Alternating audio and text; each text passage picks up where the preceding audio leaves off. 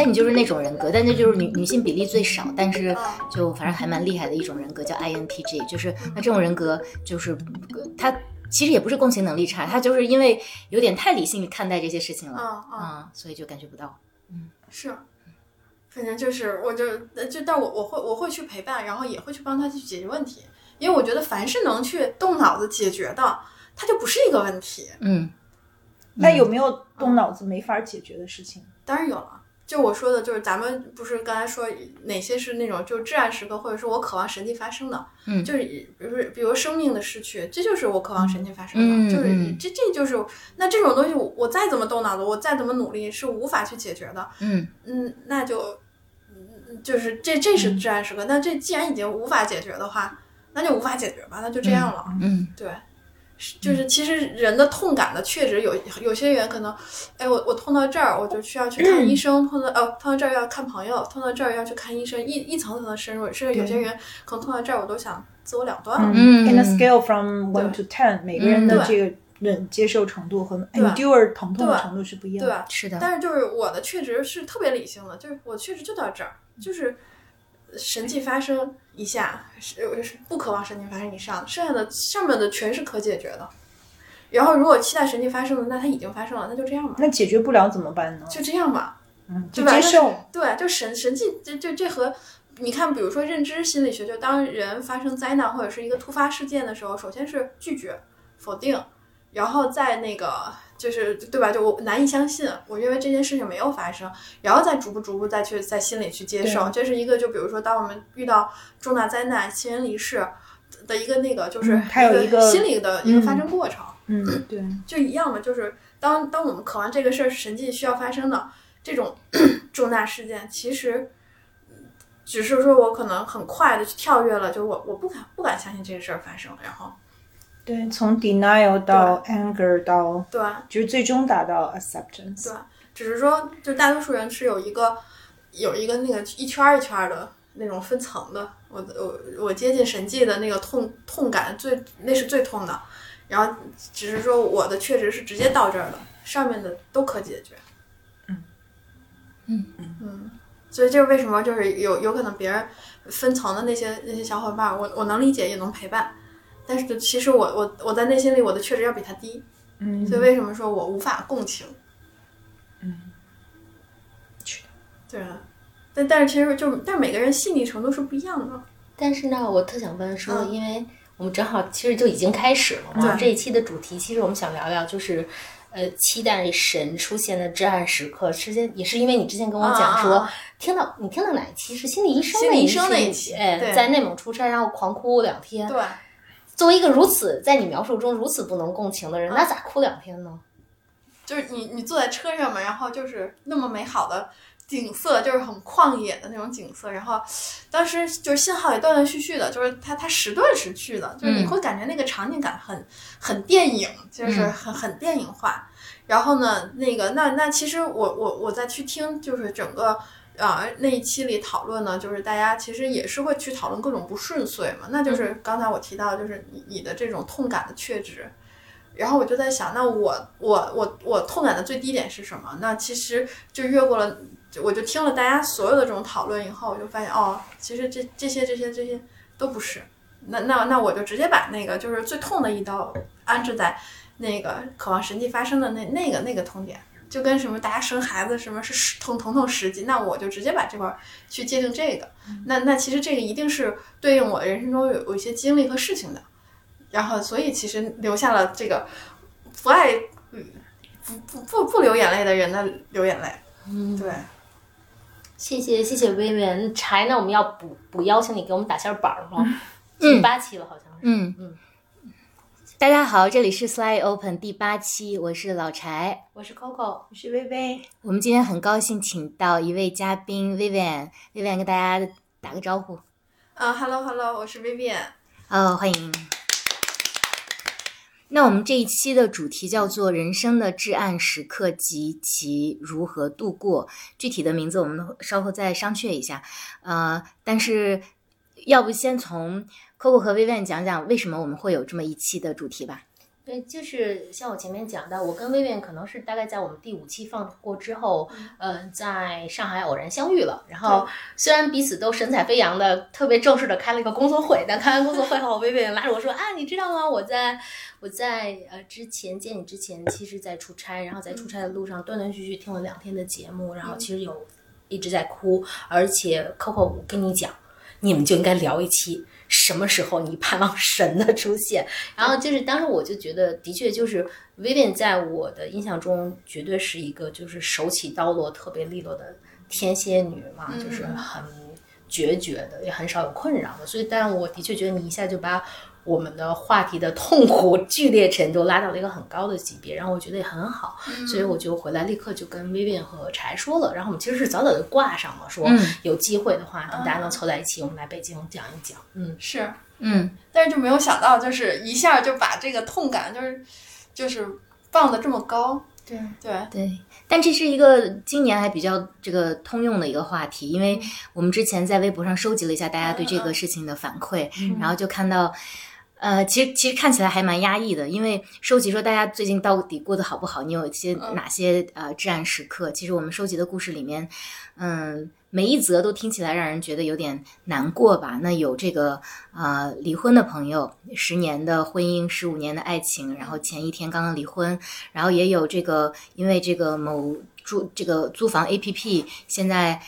被坑了，然后流离失所的小伙伴，他也不知道在北京现在可以去哪儿。你联想到外面，其实今年的冬天这么冷，其实我觉得这个也还蛮艰难的。也有失去呃父亲的朋友，也有这个学习受阻的朋友等等。所以我觉得，二零二零年对于大家来说，可能都还挺难的。可能未必对于每个人都叫至暗时刻，但至少是有一些这个阴暗的时刻吧。所以我觉得今天聊这一期还是挺有价值的。嗯嗯。我跟柴还挺有共鸣的，是今天咱们来的路上，然后我正好看一下，呃，就是连了一下 VPN，看一下 Instagram，嗯，然后呢，就是我我我的一我的有一票朋友，他们的习惯是其实。朋友圈有点像一个工作圈了，就是更多的去讲的是我工作上很多业务的信息，但反而有的时候在 ins 上能看到他比较真实的一面。然后我我就看到了一个姑娘，然后这个姑娘应该是一个也持续在听咱们故事的一个，嗯，对咱们播客的一个姑娘。然后基本上在日常上她都是神采飞扬的一个姑娘。然后，但是我专门把这个截屏在这儿，你可以看一下，就是我刚刚看到，应该是她今天发的，她其实就在讲说。他在看《至暗时刻》，然后在鼓励自己，用的是 Churchill 的那句话，就是说，嗯，应该是在讲说，呃，就是胜利不是最终，然后失败也不是最终致命的，而你，你其实可以持续进前进的勇气是才才是真正其实可以，你可以 counting on 的东西。但我相信他一定是在他日常，她是一个超美的姑娘，然后。我觉得一定是在他日常的那个光鲜漂亮之下，他也是最近在经历着什么，所以才会做出这样的分享。是可能对这一年，我觉得是不管大家是愿不愿意，更多的袒露出自己带来的那种压抑和震荡。这一年的确对大家来说，还是都经历了一些特殊、很特殊的挑战。嗯，那我们从哪说起？微微对这个话题有什么想法？嗯。我觉得，其实我想的更相反。我倒觉得，在这一年，我们在座的每一个人都是非常幸运的。嗯，我们没有因为这个面临失业，面临很多就是特别艰难的时刻。因为这个疫情从全球各国来讲，就是对那个很多的人的这个冲击是非常大的。那有很多人失去了亲人，也有人失业，也有人就是啊，可能就是辛辛苦一生的这样的一些啊。积累的东西都一夜之间都失去了。那我们每一个人其实都非常幸运，我们没有经历过这样的一个这样的重创，然后我们还能够像今天这样，就是岁月静好的大家在一起去探讨自己的呃人生遇到过的这样的至暗时刻。我会觉得我们其实是非常幸运的。可能我我我听你们说的时候，我的感觉到反而是这样的，就是啊，我们真是一群幸运的人。上上周四是感恩节嘛？薇薇呃不不是薇薇，那个薇帮我们举办了一个很特别的感恩节的晚，就是我们有这样的一个 party party，嗯，然后就是中间还有一个环节，大家就一起很认真的在探讨说，那这一年你特别想感恩的人是什么？因为当时我们因为中间有一个被打断，其实我们没当时也没有来得及去。因为很有意思，就是有的小伙伴想聊，但有的小伙伴是很拒绝的，就是他们其实并不想去。呃，去触碰这个话题。后来，后来我不是几次提起这个话题，说让大家都分享自己最想感谢的人嘛。然后，嗯，有的人就说：“哦，那我我该走了什么的。”就就成了一个话题终结者。当时我也在想，说这么一个温暖的一个无害的话题，为什么会有一些人还是会？不太愿意去表达，可能因为我们那天的这个 party 就是有的人互相彼此并不熟悉，就不太认识。然后我会感受到说感。就是去吐露自己内心的呃呃感受和真实的想法，哪怕是感谢一个我们就是非常就是曾经对我们有过重大的帮助和改变的人，都是一个很私密的事情吧。因为我们在节目里面，其实就是第二期的时候我们聊过，就是这个人走进我们的生命，我们从此变得不同。其实我们也都讲了一些，就是在这个生命的长河里面对我们有重大影响的人。然后我觉得感恩节就是。去除它其他的色彩吧，我觉得是一个很好的一个时刻，就是让我们去，呃，想我们曾经拥有过的一些，呃，就是美好的东西，而以及就是带来这些美好的东西的人，以及对我们的生命有很重要的帮助的这样的人嘛。对，但哎，其实挺有意思的。我我是有一个个人的习惯，我每年到了年底的时候都会躺那儿。去复盘也好，去思考也好，我今年认识了谁，就新认识了谁，嗯，然后谁是前三个，在我过去一年里，我觉得认识的非常的，无论是他值得我感恩，还是有意思，他还是他非常的特别，就是就是是那种就是最什么什么的形容词的人，就是我会我会想三个人。而且就是我会希望每年都会有三个新的人走进我的生活，因为其实其实我还挺看得淡，就是我我首先我精力特别旺盛，然后喜欢。交交朋友，或者是就是在在各种场合去认识一些新的人。嗯，我我是我就是，其实有有很多人他的这种朋友关系，或者是他他维持很长年。但我我我其实把这种就是人来人走进你的生活，然后他又走离开你的生活，看的还蛮淡的。但是我觉得有有些人是值得你每年去复盘的。就正好比如说我借着感恩节，我去看我值得感恩的人。我我我的个人习惯是我每年会。会去回回忆，就是因为你你所见过的人，其实代表着你的眼界的上限。对对，还有人说你是你周围五个人的 average，对平均的样子。对，你的样子就是你周围五个人的 average。对，所以就是那个我我就每年我都会想，就是呃，甚至我会跟我我爸爸妈妈分享，哎妈妈，我最近认识了一个新的朋友，他如何如何有特点，或者是我在工作里面，哎呦，比如说这个人。我就要成为他的那种样子，就是每当就是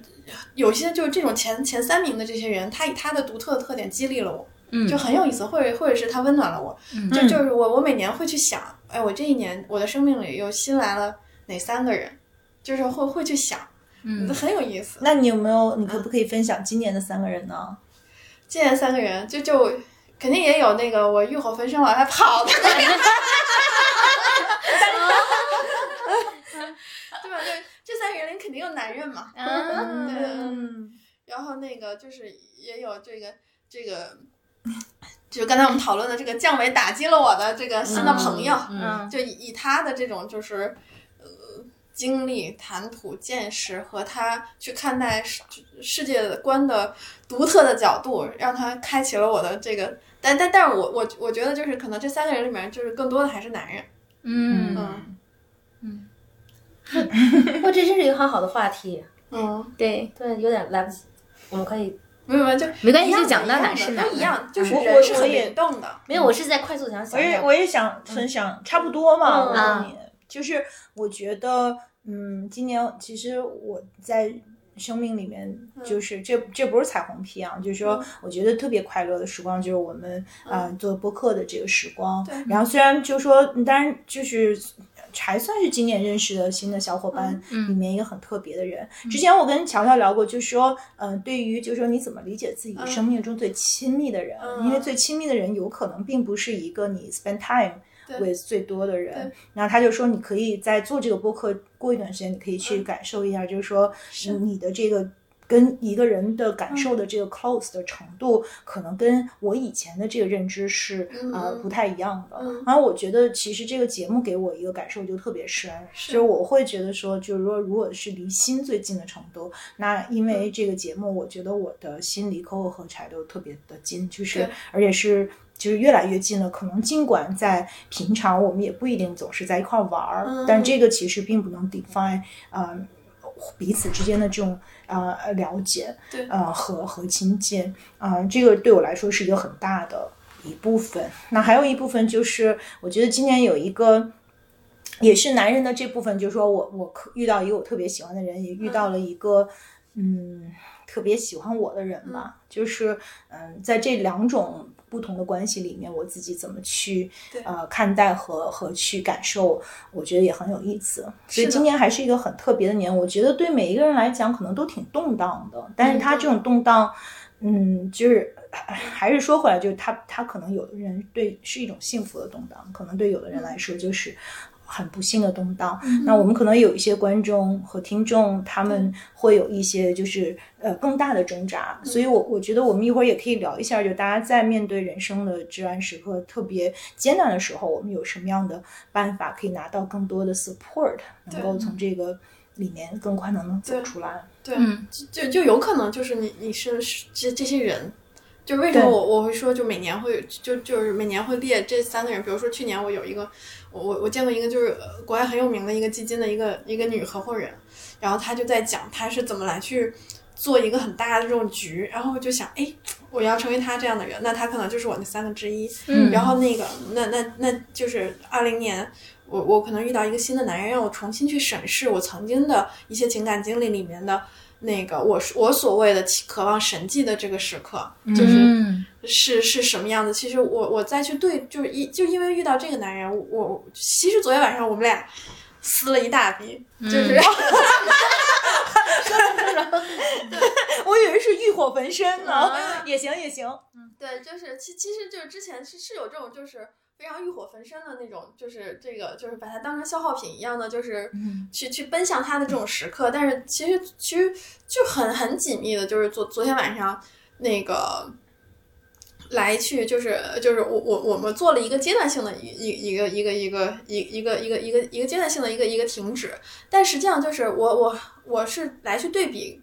我我自己去回顾这这跟这个跟这个人的这种这种情感经历，我会觉得比我。二十多岁的时候更成熟了，我现在特别 enjoy 我的这种时间，或者是 enjoy 我的年纪。先打断一下，啥叫阶段性的一个停止？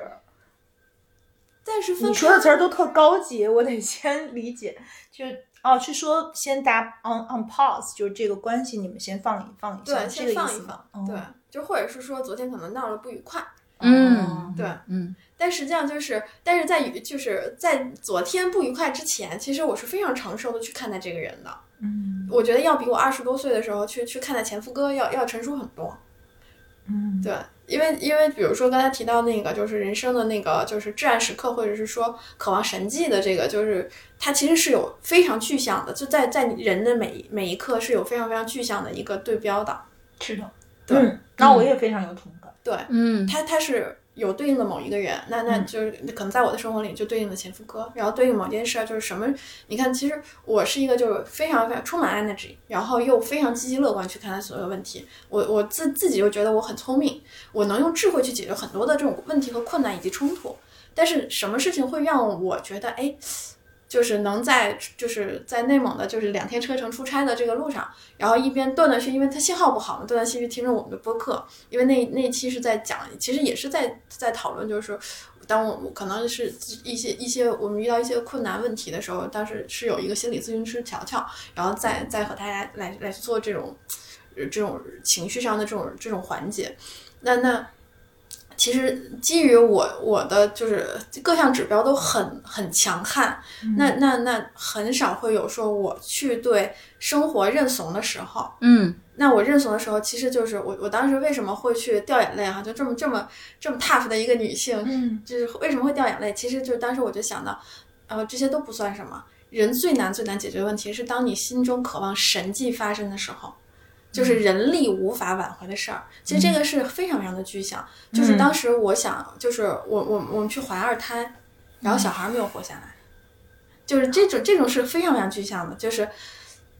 你你你你，无论是说我我通过各种努力，我去维持就是更好的夫夫妻关系，或者是说我我我对生生活对对方更照顾，但是这个既定事实它是无法去去这个人力，它无法解决。嗯。是的，非常理解。就有一些，其实你指的是说，有一些是通过我们的努力和呃上上次莫先生的谋略，以及啊我们的解决问题的这样的这样的能力和理性可以去达成的。而有一些是 go beyond our hands，无论如何，我们不管怎么样的努力，可能都无法达成和改变的。对这样的时刻，对，就是甚至有些东西就是特简单，我可能用温情、用爱都能解决，但是就是有些问题，就即便是这样，都无法解决。嗯，就你你你就是就是，除非有神迹发生，这个事情就可解决了。这个就是，否则这个就是一次题解决不了了。嗯嗯，我也有我也有你说的那样的时刻。对，就我我也做过四次 IVF，然后都没有成功。嗯，然后我最后一次就是 IVF，就是都就是我我记得特别清楚，因为那个就是那个医生。他那个医院特别神奇，他会把你那个，因为他是先做成四个受精卵，然后就跟一小孩照片似的，他把这个打在一个大屏幕上，然后给你做 transfer 的时候，你是看着那个大屏幕有四个受精卵，然后医生就跟我说啊，我现在把这个给你 transfer，因为为什么要 cluster 一起 transfer 呢？因为这样它可能会增加这个成功率，然后就那天是一月一号，就就是。大雪纷飞，然后我一个人在在在这个手术室里面，一个人在这个医院里面，然后就就是我做完这个这个 transfer，我就一个人哭了很久，就我我真的无法去控制这个眼泪这样掉下来。后来最后其实也也没有成功嘛，就是我发现没有成功的那一天，我就我记得我就从医院回家，然后我就想啊，我要。就是得开车回家，因为我我已经没有办法，就方式没办法在在办公室里去面对我的团队，面对我同事，然后就自己开车回家，然后回家的路上就是，我觉得我的手根本就握不住那个方向盘。是，哦，我特别理解，就是我我我我我不是作为 IVF，就是我是胎心停掉了，但是其实这就是。我刚才说的，就认知心理学，就当人遇到重大的挫折、困难，首先你第一反应是我不敢相信，我不接受，我去抗拒。我当时这个抗拒的过程，就相当于是我我是呃怀着一个胎心停掉的一个胚胎，然后当时我去韩国出差，就是这个事情一直拖了有一个多月，就是医生说，就是你你你再打药或者吃药，其实他他已胎心已经停掉了，就已经无法去去再再去挽回了，但是我就不难以相信。就是就拖拖拖拖到一个月，然后到最后就是很危险，然后就送到急救，然后就是然后我就瞪着眼睛去看着那个手术的这种各种那种显示啊，就还是无法相信。然后但是就是就是，其实那就是我当我我渴望神迹发生，我我就在想为什么我会拖一个月？我出差的时候，比如说那个我们在韩国的时候，可能在海边，呃，大也是很冷的天，就看着那种场景感很萧瑟，很场景，然后就觉得我我我等一等，可能会有神迹发生。然后，但是就回归到就是就是我今年遇到的人和就是我为什么说我觉得年年龄能让你更好的、更温暖的去看待生生活，或者是说去看待那种至暗时刻，就是其实那件事发生了以后，你就是我和我前夫的我我就我就停我就就会整个忽略到他，我我不跟他有眼神对视，我不能跟他讲话，就或者是我会刻意的就不跟他讲话。因为我会把它和这件事儿去做一个挂钩，连接在一起。因为你那个时候能量不足以让你可以对，就去还去去照顾别人，deal with 的对。而且本来就是我们其实是为了去缓和关系，然后然后再去要一个新的生命。但是现在其实，呃，我昨天和那个我的这个新的这个大哥，我们俩去。呃，就是就是关系破裂也好啊，其实也是也是因为就是哎，我们俩在在今今年去经营，想要去经营一个很长期的感情，然后我们也去讨论要要要小孩儿，但是比如说那个他他有他曾经的这种家庭和之前的小小朋友，然后我也有我曾经的这种家庭，然后我也我也有这个我我我我之前的这个小朋友，那那其实大家即便没有婚姻，就是我们其实也在探讨，就是哪怕我们没有婚姻，我们有很好的感情，我们去运营很长期的感情，再去。去去去一起生一个小孩，但就是很就是可能在前一天他还拉着你的手，就会说，那个我们年纪都不小了，我们赶紧去生一个吧，或者是说我就是就对，就是他会把生命和呃长期的关系和未来美好的一个东西去又去挂钩了，但是可能又过了两三天，就是我我也能理解他，就是他突然又又变卦了，就是说，哎，你你你那个你要你要。就是这个东西对两家人的这个影响，两个小孩，就现现在双方的两个小孩的影响好大，我们还要再往往后去推一推。然后，但是我我我我就觉得昨天昨天晚我就很特别特别冷静，我就我就那个就是随，但是就是也找了一个别的理由，然后情绪小发泄了一下，但是就是也没哭也没闹，然后就很冷静的就就让他开着车就深夜把我就是送回的家。我我自己是觉得其实呃。就是这些，就是其实这个对我来说和和那之前的那个至暗时刻是有类比的。同样一这个就是其实，比如说对于想想要拥有新生命的这种妈妈来说，就是一样嘛。就是你你把我和你构建的一个未来的一个构想，可能突然的就是戛然而止了。你让我就是对本来充满了希望，就是莫名其妙就虽然还缺乏沟通，我莫名其妙就停止了。但是我现在能够去更成熟的去面对这个事儿。嗯。对，其实这两件事是有类比的，也有关联关系。嗯，而且你看到了，你真正对你来说，what matters the most？对，就是可能情感是很重要的人生的一部分，但是还有很重要一部分是跟呃孩子跟你母亲这个角色是有关的。当这两个发生冲突的时候，啊，你会如何去应对，以及去如何去做选择？对，可能你第一次需要去做选择，和第二次的感受就会非常不一样，非常不一样。嗯，对。就是，但是我觉得第一次其实是更是那种就是痛感的确知，就是真是无法解决了。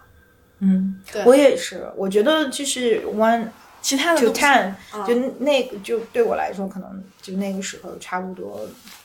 就没有 ten 也应该有八有九吧。就是对，就是不过我觉得人生的至暗时刻对我来讲都跟生死有关。嗯，就是要不然就是一个生命它。就是没有没有出现，要不然就是一个生命结束了。对，就是如果不谈生死，去谈人生的至暗时刻，是很在我个人的经历里面，是我自己是没有办法去理解的。对啊，所以其实更容易去挂钩那个就是至暗时刻，或者是更容易我说的像神迹发生嘛。嗯，而且还有一点就是，它不能是我们自己能控制的，就我们只能尽力做我们能力范围内的。的事情，当然，这个结果不是我们能控制的。对，我觉得可能你们俩是，嗯，一类女性，就是自己本身的自我也很强大，然后也很 tough，所以可能你们的至暗时刻就其实已经是这个，确实是很很很艰难、很艰难的时刻了。然后我我觉得之所以想做这期节目，就是因为之前看到我自己是特别玻璃心，我说如果有世界玻璃心锦标赛的话，我应该能。界界未免，所以就是就是，其实大家提到的那种跟生死相关的这至暗时刻，我也有，而且就是严重到其实很很难回忆，可可能可以晚一点讲。但是就是我从小到大吧，然后动不动就会觉得是天要塌了，所以那样。然后我在微博上就看到很多人的很多小朋友，我自己的成长就是，呃，我大概是在。四年前就呃妈妈去世前后遇到过，我觉得确实没有办法承受的，可能能在字面意义上叫做至暗时刻的时刻。但是在此之前呢，就是会有很多，就比如说我刚刚提到微博上说的，比如说在大家在职场上啊，或者说在情感上也会遇到一些坎儿，当时是真的觉得过不去，因为大家的力量可能还是有限的，所以我觉得那种时刻也还是挺需要人的帮助的。嗯，就是 Coco，你有这样子的。时刻吗？或者你怎么看待？呃，我我我我觉得，就是之前我们拿到这道题的时候，其实我的确觉得自己好像没有特别严格意义上的期待神迹出现的至暗时刻。对，因为呃，我也去想过，说它背后的原因是什么？就是一重是说我可能一直被很好的保护，所以其实我离。生死别离别离别都一直很远，一般是我至亲的人的突然离开，可能爸爸妈妈都会用他们的力量去很好的保护我，所以我的确不太有呃此类的问题。第二个呢，也是和微微和微变有雷同的，就是说，嗯嗯，就是因为我一直因为一直也没有面临强烈的挑战，以及说面临的挑战大多都还是靠顽强的意志力和迅猛的执行力就把它解决掉。因为呃，我能想到的两个就是相对来说比较难的时刻，一个是大概我在二十五岁的时候，突然有一天发现说我不能坐着了，就是我剧痛无比，就是坐着的时候，然后 我记得那会儿那个呃就是呃还是需要坐地铁。就是虽然一天很疲惫了，但是你你你有空座位你也不坐，你都要站着，因为很疼很疼。然后后来就查出说那个是峡谷裂，然后呢就是，但是当时就是呃北京比较知名的两家医院就有了完全不同的说法。那一家就会说说你这个一定是遗传，因为如果有这么大的外伤，因为它有点像，就是以我浅薄的理解啊，就它有点像那个在腰椎上是有节骨骨折，说那这这么大的外伤，你怎么会想不起来你什么时候伤的呢？然后呢，另外一家的意见就是说说说你这个一定不是外伤，然后怎么说来着？就是说，否则你可能都不能正常行走。就大概我我当时找的是北医三院和积水潭，应该是两家专家了。然后我当时遇到的状况就是，第一，的确那个疼痛非常剧烈，因为呃为了完成工作，后来我就在家都是跪着去做的，因为我没有办法坐在坐着坐着去完成工作，或者站着。然后呢，呃。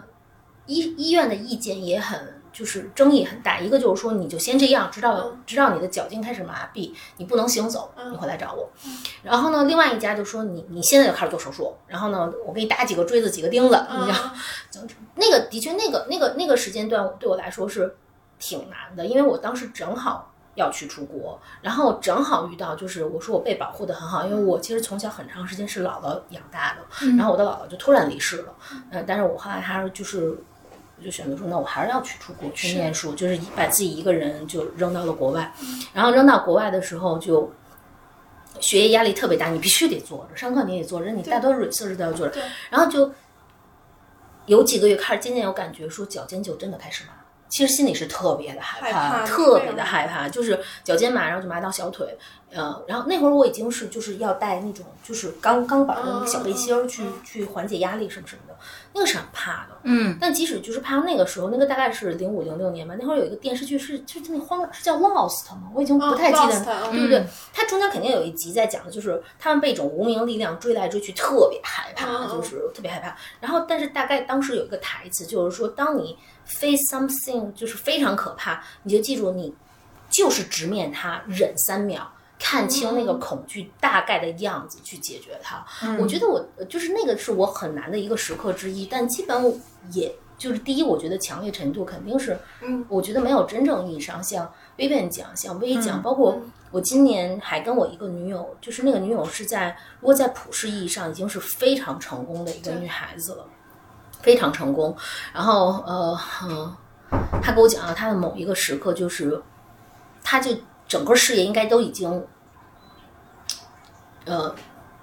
生死一线的时候，但他要强争着跟所有的 partner 带着 partner 可能可能去马尔代夫或去哪里去去做那个就是那个就是那个叫就是类似于滑翔一类的东西。他说，但其实他真实的想法就是说，如果我跳下那一刻，那个袋子打不开就好了，就是。我就坠下去了，我就死了，我就不苦恼了。嗯，就虽然那会儿有老公有孩子，他在中国也有无数特别忠实的，无论是粉丝或怎么，他觉得都不重要了。他就觉得说，就是已经负担不了了，就觉得那一刻我我一我一打开我的降落伞还是我的什么什么失灵了，我就掉下去了，就没了。就好了，就解脱了。我觉得我没有过这种时刻，所以就我大概经历的就是类似于这样的，就是。嗯，这样的挑战，但因为我的应对就是那种，我觉得就是，呃，与其拿时间焦虑，因为其实平时吧，我是那种比较吭吭唧唧、难过了要说一说抱抱，但是真的遇到大坎、大风大浪，我一定是那种非常淡定的想说，别吭叽了，别磨叽了，想到底你有什么，要什么，能怎么做，一二三，对，对，但基本在你说的能，就是还 不需要召唤神呢那会儿。是，但但你知道，就是其实我在家庭的角色，还有就是身边人的角色，其实是那种就是被坑击的对象。就比如说你要坑坑唧唧，你就来挂我身上就好了。就是我我我记得我们家有一段时间搬家哈，我就那那段时间就是他他他会有潜意识，就是你你想去扛下所有。嗯，我那会儿就会每天背一个巨大无比的一个健身包，特别巨大无比，然后里面就会。那个就是装上，至少是你随时出差能应对两三天的各种洗漱的，还有就是换洗的衣服。然后我我我其实我的当时我的心理投射是啊，我我的家我我的爸爸妈妈在里面，我的亲人在里面，我的孩我的孩子在里面，然后我的朋友在里面。所以就是当时其实那个那个那个大书包其实是给我特别大的一个一个力量的，是因为就是我我我我我所有东西都在里面。就当时很多人。就很很特别奇怪哈，因为就是就穿的还挺 professional 的，就可能你穿一个 Max Mara 的一个大衣，背一个大健身包，就但实际上那是那是当时我来去，就像你你刚才说的，就是你你面面临一些至暗时刻的时候，就是我盯着它，然后看三秒，然后我就往前走就好了。然后当时我我是有一个有一个外部的一个投射的，就是我背了一个大大健身包。嗯，我是我跟你一样，但是我是就是这种，我觉得。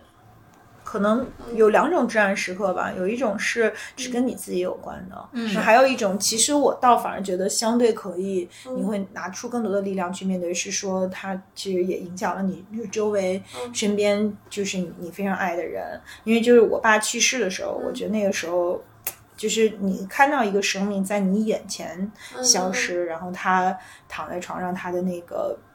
生命离开他以后，他整个人的样子都变了。就那个时候，我跟我妈妈都在病床前，然后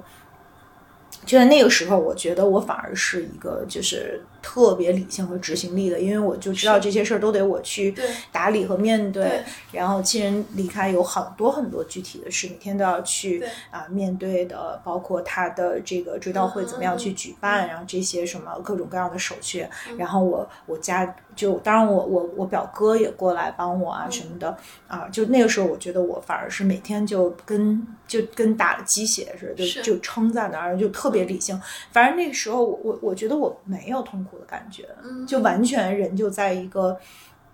特别理性，就是你有一个底，就是对，就是自我保护的机制吧。也许他就是用一种巨强大的理性，就是去面对每天，在这个时候你需要去应对的事情。那我就记得当时就把我爸火化，就是在那个呃，就是开追悼会，然后追悼会刚开始就天降大雨，就特别戏剧性，真的特别像电影，就是。然后每一个人都给我爸就是有一就是放上一朵花，然后天降大雨，就是是我选的音乐，我选的是大提琴，就是因为你懂的，他们都给的那个音乐都特别的，就是完了就是那种感觉吧。后来就是需要把我爸推去火化的时候，就需要我签字，就当时我我签字那个手抖的。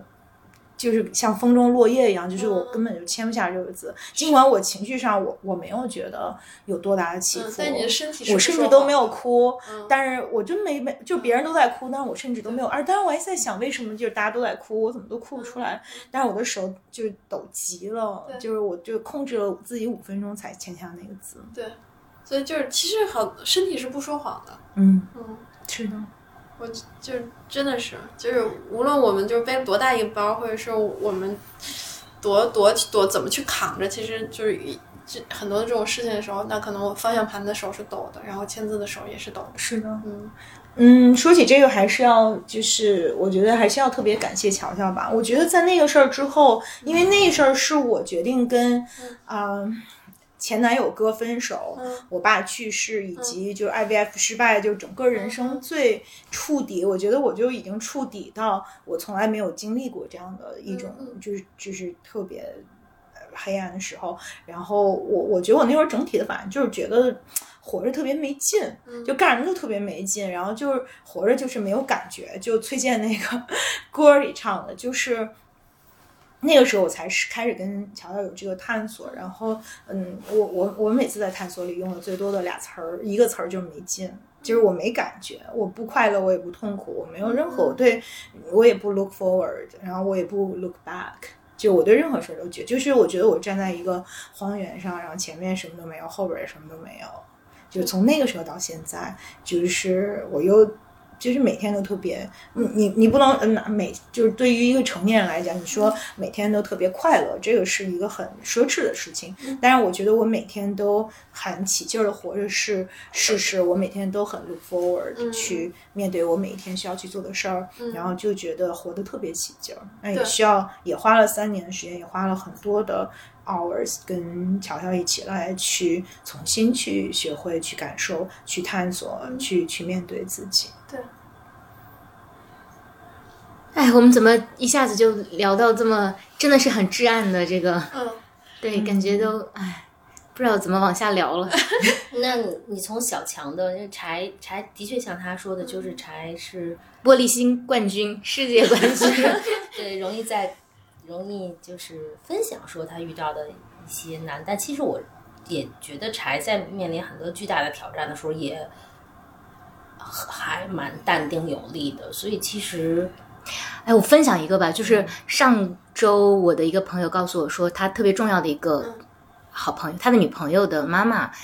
查出来是那个卵巢癌晚期，然后他就说，这个他看到那个女朋友有一次见面的时候，发现他的手上其实有一道这个划痕，就是刀痕吧，对，后来。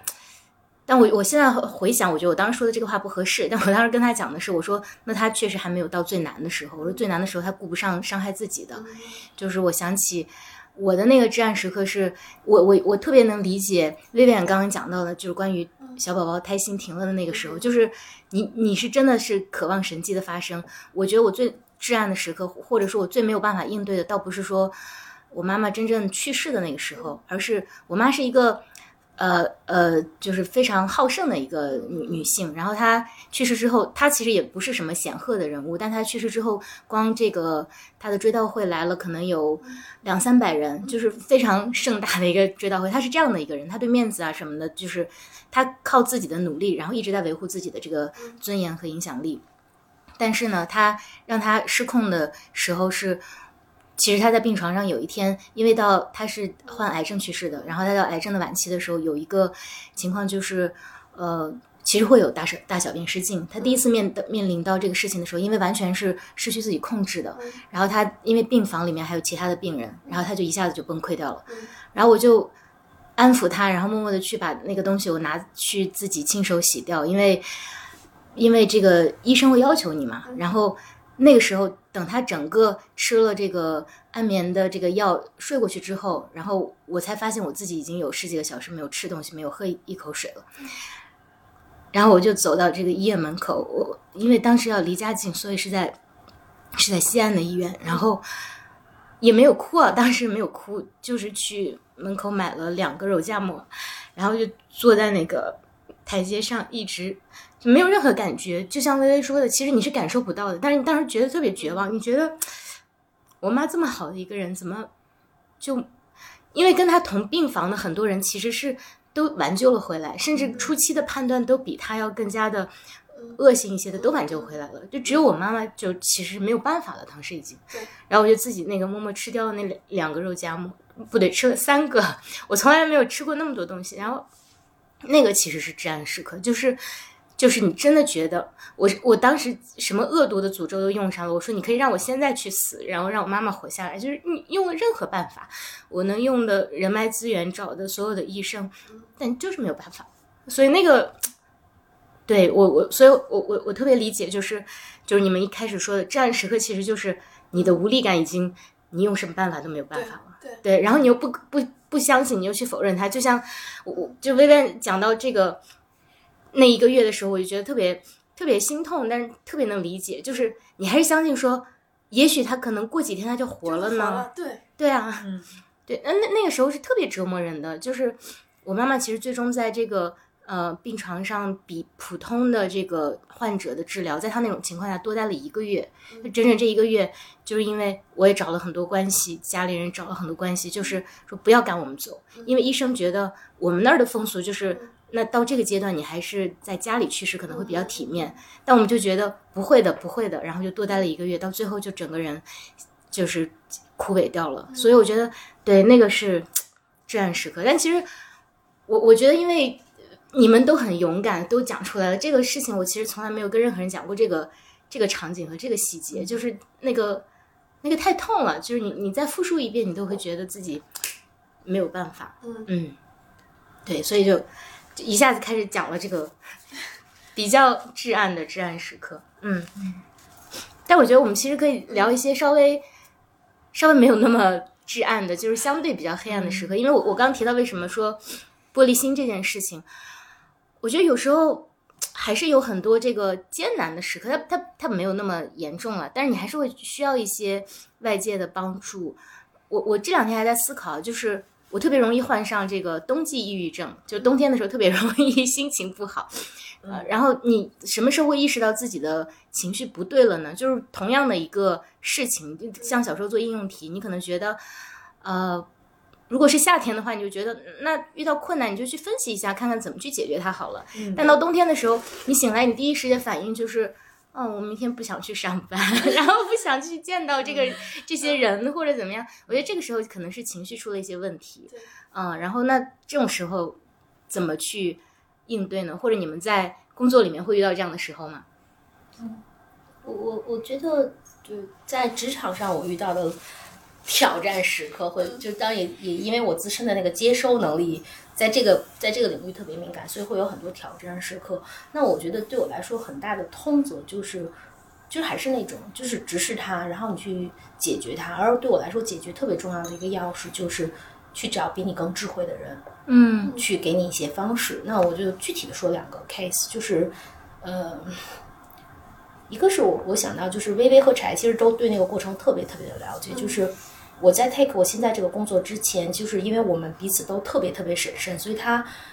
断断续续六到七个月的时间，其实这个特别的，就时间来说真的非常长了。然后在这个过程中，其实我就在持续的对其他的拒机会说拒绝，但是你又的确拿不到一个相对 solid 的承诺，所以有的时候你，然后那边就是可能陪伴你的猎头都已经这个脚都跳疼了，都跟你讲说，你要是再不接新的 offer，别人会觉得你真的有问题，怎么怎么怎么样，然后你自己真的不知道那个坚持下去是。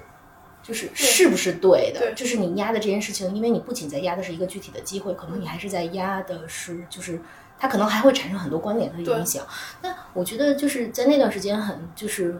就我的办法就是一直在找人碎碎念，那我的碎碎念有很多分类，比如说微微和柴，他们可能是在在我的朋友中是属于除了情感支持以外，其实在专业上还是会给到我一些意见和输入的。那那同时的话，那可能我也会有我真的是非常长期陪伴的猎头，他就是我好像聊过，当时他给我做那个测试，就是他他类似于心理医生一样，让你真的看清说你在职业选择而不是工作选择中最重要的东西是什么。那我觉得这个可能是我我一直以来破题的一个方式。然后我曾经也遇到过，就是刚才我们去讲那个腰伤之外的另外一个至暗时刻，是也是一个我觉得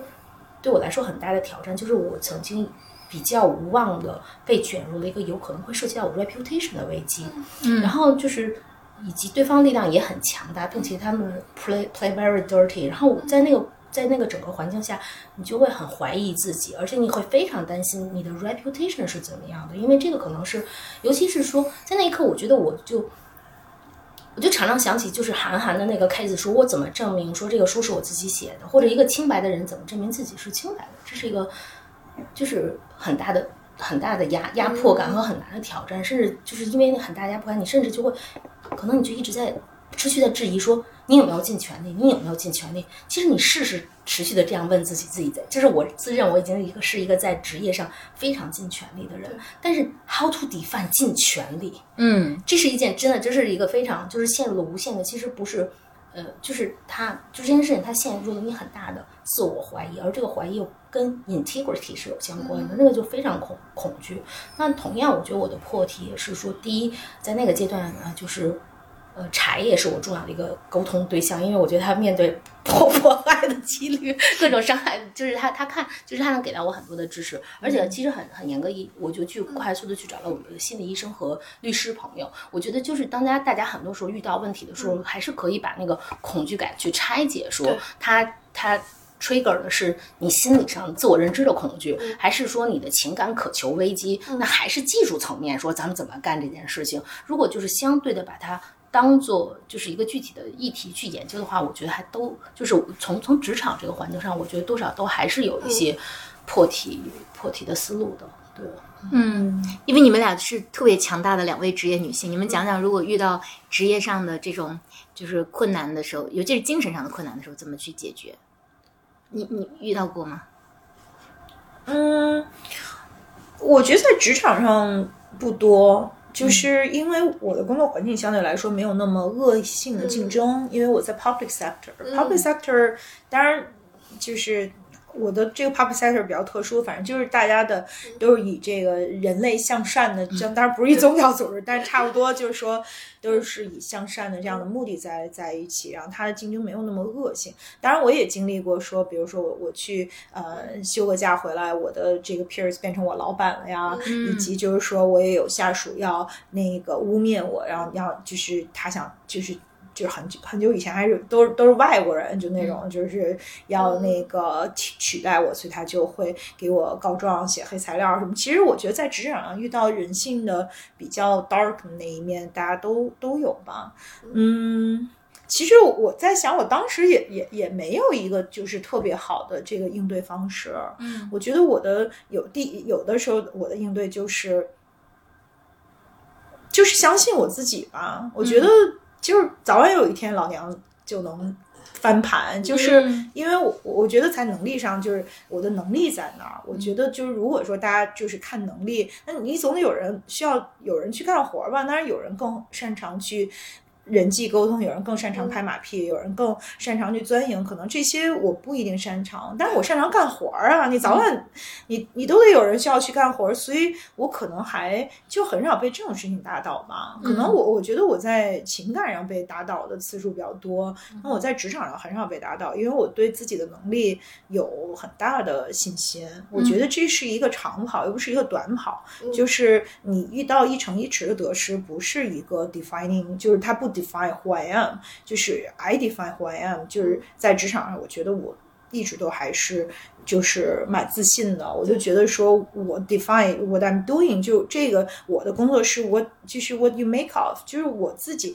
定义了我的工作，然后我的工作样子就是我的样子，然后我我不觉得说我是被可以被轻易取代的，然后我也不觉得说别人对我真正能造成多么大的。创伤，因为你只要你自己够强大，然后你自己又不会那么在乎别人，就是因为这个跟级别没关系，就是一种对得起自己的这种努力嘛，就就还好。所以可能在这点上我也比较幸运，没有在职场上倒倒没有什么特别让我印象特别深的至暗时刻。嗯。可能或者我觉得就是工作根本没那么重要，就是就是就是，我觉得就是一份工作嘛，何必当真呢？而且你说遇到了各各就是各把坏人，各把傻逼，那每个人的生活里都有，就是这事儿值得走心吗？我觉得特不值得。嗯，但反正我我们的竞争环境是比较恶劣的，就是，但我觉得别人如果我是别人的对手，我觉得他才是至暗时刻。我我觉得太难搞了。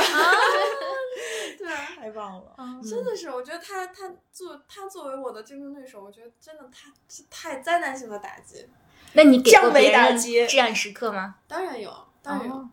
当然是有的。哇，嗯，女魔头，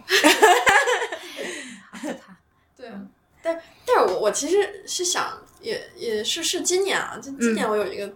一个经历，是是我就是。过去这个几几十年的这个最焦灼的事情，就是我我从初一到初七都在买口罩。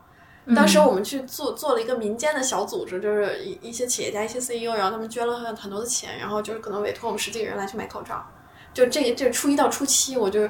经历了人生巨焦灼，就全球买口罩，就是比如说就是。中东、韩国、印度，就是呃，连捷克，然后那个新马泰一带的，就是反正就是那个某大品牌的那个 N 九五的这个渠道商，就全国买口罩。嗯，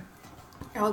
就这这里面其实呃，全球买口罩，真的是全球买口罩。然后后续其实就是包括是在国内也也是买各种耗材，后续有很多就是欺诈。就是呃，其实其实我我们是完全没有，就是各种是不是进进出海就海关啊，或者是那什么跟单的这种经验。然后我们其实也是呃找供应商，然后谈价格，然后去去做那种海关相清关的各种手续，然后去找一些公益性组织来帮我们去开那个就是采购的这种证明，然后联系医院，然后就是我们就相当于是几个人分工，这波人去对接医院去聊需求，那那那些人去采购，就然后我就好巧不巧就去买东西，然后去去跟各种的这种这种单据，就这里面就遇到很。大量的就是要么就是哄抬物价，要么就是欺诈，要么就是就是要要卷我们的钱走了。就是当时我就是从初一到初七焦躁，就是每天晚上，因为因为你你你要跟去抢货嘛，还有就是你要你要去跨，就是跨跟那个就是跨时差的一一一些单据，就每天晚上就三点钟睡，然后但是你早上可能六七点的时候你又醒，因为你觉得我要睡着了，可能这个东西就丢了，这个这货就没有了。就就很夸张，而且就是当时就像像，其实我觉得咱们都属于成长起来比较顺遂的，没顺遂的，没有见过大恶，就没没见过什么拿刀子捅人，或者是那种就是呃坑蒙拐骗，真的是没有见过，只在新闻里见过。嗯，但是就是这七天，我我就就自己是亲历者，就是因为这钱不是我的，我在帮别人来去来去做采购，就是当然大家都是用。很向善的这种心，然后那那我遇到就是，但是就我我那段时间非常非常焦灼，嗯，就是我我就只在家里，就是坐在床上，就弄着电脑或者打着电话，就去处理这种事情，就也也也也不出门，也也无法出门，嗯，然后就整个人就跟个大炸弹似的，谁也不能来惹啊。那个你跟我说一分钟，我这个东西就货丢了怎么办？然后呢，那个但是其实过了这七天，后续几个月不就开始出现就是。呃，比如说我我我我我们的货丢失，或者是他遇到这种欺诈，嗯，但是最终我怎么怎么能去这个对这种黑暗时时刻去和解？因为那会儿真的是很焦灼，嗯，非常的气愤，就是无从发泄，你也不能出门，也不能就人打一顿，嗯，但是我我真的是后来就是哪怕我我一个一个去告去申诉去投诉。甚至于，比如说这个这个园林，就是比如说他他发票不给我，不肯给我，嗯，我都要去找到当地的那个，就是一一封一封的投诉信。就是按道理，其实我在我们公司就是二三把，就是挺 senior 的，很重要的 时间很值钱，没有必要去为某一张，就是这个供应商可能你你给我开个收据就好了。但是当时我特别特别较真儿，就是我要去。去释放我的这个焦灼，我就连一个发票我都要去追，就可能这个就是我要去找他的税务，我要告诉他，就是他恶意不给我发票，他是在偷偷税，然后再把我们的交易过程，然后再给市场监就当地的这个市场监督管理局来来去来去来去写这个整个案件的这个过程，然后就后续他们来去来去跟进并且解决这样的一个问题，就是不算是绳之以法吧，但是他。有有很多的这种震慑作用，最最终来去解决了，我才和这个这个这个我我所见到的这种恶也好，嗯，所见到的这种黑暗也好，或者是这个事情给我带来这种焦灼，才有个了结。哇，嗯，我觉得 Vivian 是。特别硬核的那种女孩子，super resilient。对对对，就是就是就是非常的就是，我觉得我特别容易愤怒，嗯，这简直是个愤怒。而且我觉得你也就是善用你的愤怒吧，因为我就刚才我们在录节目前有聊过，其实每个人其实愤怒它是有功能的嘛，嗯，就是愤怒可以对于我们，其实愤怒这个情绪是一个特别重要的情绪，它可以。它有的时候可以是一个武器，可以爆发我们的能量，但有的人可能就会被愤怒，就因为因为就是你得接受自己的愤怒，你接受自己愤怒，它就是一个武器；你不接受自己愤怒，它就有可能把你给。因为后期我们的财务都说你别追了，怕他打击报复你。嗯，因为你都是实名举报。嗯，我说不行，我就是太生气了，我太气愤了，就不能允许这种人。哦，嗯。我想起那个另外一个就是愤怒的另外一面，就是有一个话叫就是呃 strong vulnerability，或者说 啊就是 strong and vulnerable at the same time。那我自己的感觉就是说，在很多时候，就是你要允许自己 vulnerable，也是应对至暗至暗时刻的一个特别重要的一面吧。就是其实真正强大的人，我觉得同时是脆弱的。就那个脆弱是说，你接受自己的脆弱，然后你可以允许自己去暴露自己的脆弱，然后你可以在允许自己在你 trust 的。人面前去表现的很脆弱，因为那样才能够得到帮助，那样才能够得到疗愈。可是另外一方面，就是能够面对自己脆弱的人本身就是很强大的。对，所以我觉得这个也是一个。就是挺挺重要的一种感受，特别是比如说，我们其实每个人都要学会求助。那我们每个人都有自己的求助方式。那我主要的俩求助方式就是闺蜜加乔乔嘛。那闺蜜们就是。嗯，就是说，你你就想象一个从来不暴露自己脆弱的人，他有多大程度上能够真正得到温暖和帮助的？是因为我也有这样的闺蜜，就是她，她也特别牛逼，然后她对所有人都是降维打击。可是有的时候，我觉得每一个人人生都要遇到挑战，然后我想去跟她聊一些，就我很担心她的部分的时候，她就是那种表现的，就是特别的强大，好像就是。所有事都不是事儿的那种感受，其实我自己内心我就会觉得很替他难过，因为我觉得每一个人都脆弱，我们都有人生的至暗时刻。如果他能，他他在我面前都不能暴露，那他自己跟自己得多苦啊，就都得自己扛。所以所以其实能够暴露自己的脆弱，也是一个特别重要的。对。所以其实就当当时那个场景，其实我就用愤怒，其实愤怒就是我的脆弱，嗯，对吧？就是愤愤怒就是我的短板，因为确实是，就是大家我我我妈都觉得我好好笑，你买个口罩嘛，你你你要这么的焦灼嘛，就感觉人都犯了病一样。然后但实际上其实对我来说这个事情很重要，因为它颠覆了我三观，我就觉得我我难以相信为什么人可以这么坏。嗯，就确确实当时我我当时是这个事情对我来说是一个特别特别大的事儿。嗯。嗯，脆弱那部分我有特别强烈的这个想回应的部分，就是对，就是因为因为我一直以来真的特别的敏感，所以我的情况倒是我在工作里面没有遇到过任何一个坏人，就是我因为我们我所处的行业还是比较传统的行业，所以人们都还是竞争其实没有那么激烈和恶性，然后每个人如果出于嗯，就如果如果有分歧，或者说让你感觉到不舒服，基本上每个人都有他的原因。但是呢，由于我太玻璃心了，所以我就会经常会觉得特别的难过，然后嗯备受打击。但我现在就是，我觉得我最近成熟的最近一两年吧，比较成熟的点就是我能接受，我就是这种体质，就是一个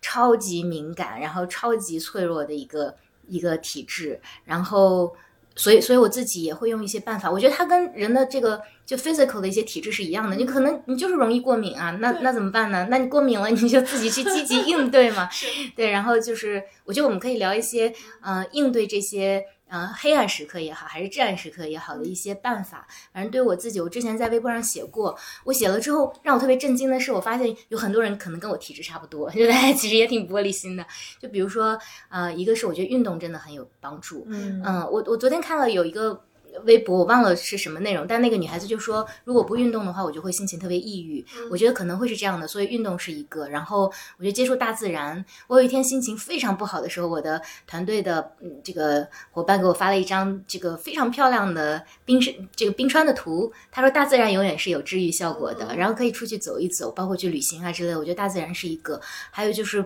多睡觉也是一个办法吧。然后跟自己的。对，就是特别能睡。对，睡饱了，其实就觉得，哎，也都不是事儿。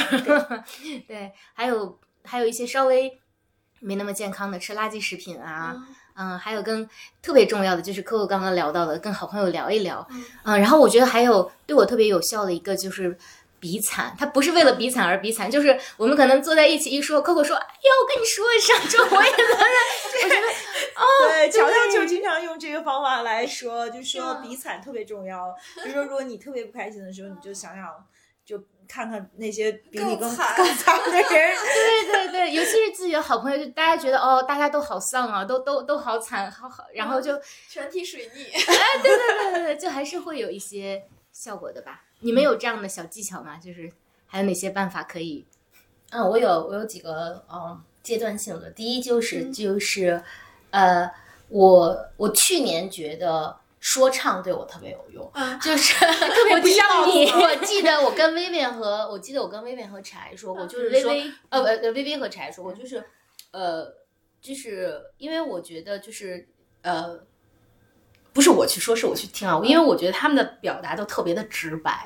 然后中间当然我中间我还是有一个中国的 rapper 我特别喜欢就是 Guy，然后我跟我有一个保留曲目，就每次我特别特别郁闷的时候，我就是绕着二环跑步，然后跑得精疲力竭，然后他每次唱的就是一往无前虎山行，拨拨开云雾见光明。我觉得那个是我的保留曲目，就是在我极其郁闷的时候，我其实就一直在听这件事情，就是在听这个歌。所以其实呃，我觉得听。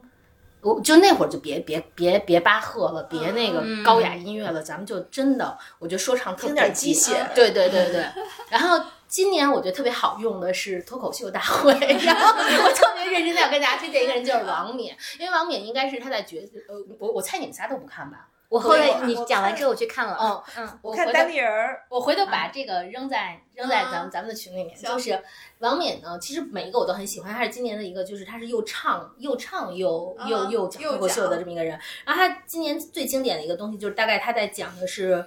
就是。好像他那个主题是关于别离吧，但他核心的那个逻辑就是说，如果一个人曾经没有善待你，您大可不必客气。最后他改的那首歌就是当就是生活以痛吻你，以前咱们都说我要报之以歌嘛，那他最后的安定安在就是你大嘴巴抽他呀，我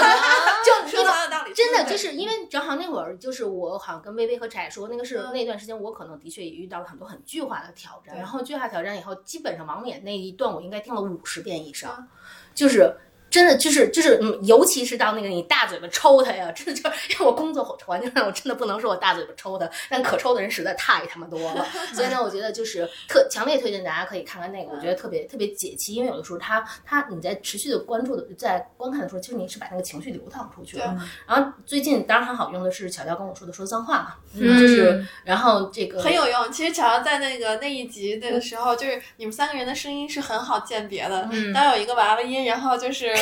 那个开始标着字儿的就是他，对对对对脏话自由，对脏话自由，我觉得那个的确是对我来说特别好用的。然后我我我忘了跟你们说没说，就是因为我就实现了办公室的脏话自由以后，因为乔乔说这不仅就是情绪自由，而且也。附带有一功能叫吓坏人嘛，好多胆儿胆儿怂的坏人就不敢来了。然后那个我我就得到我团队小朋友表扬，我团队小朋友说我现在在经历断崖式成长，他们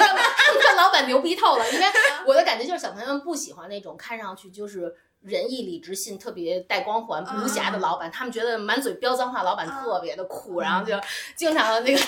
等我骂完傻逼以后奋力鼓掌，然后我自己觉得就活得也更快乐了一点。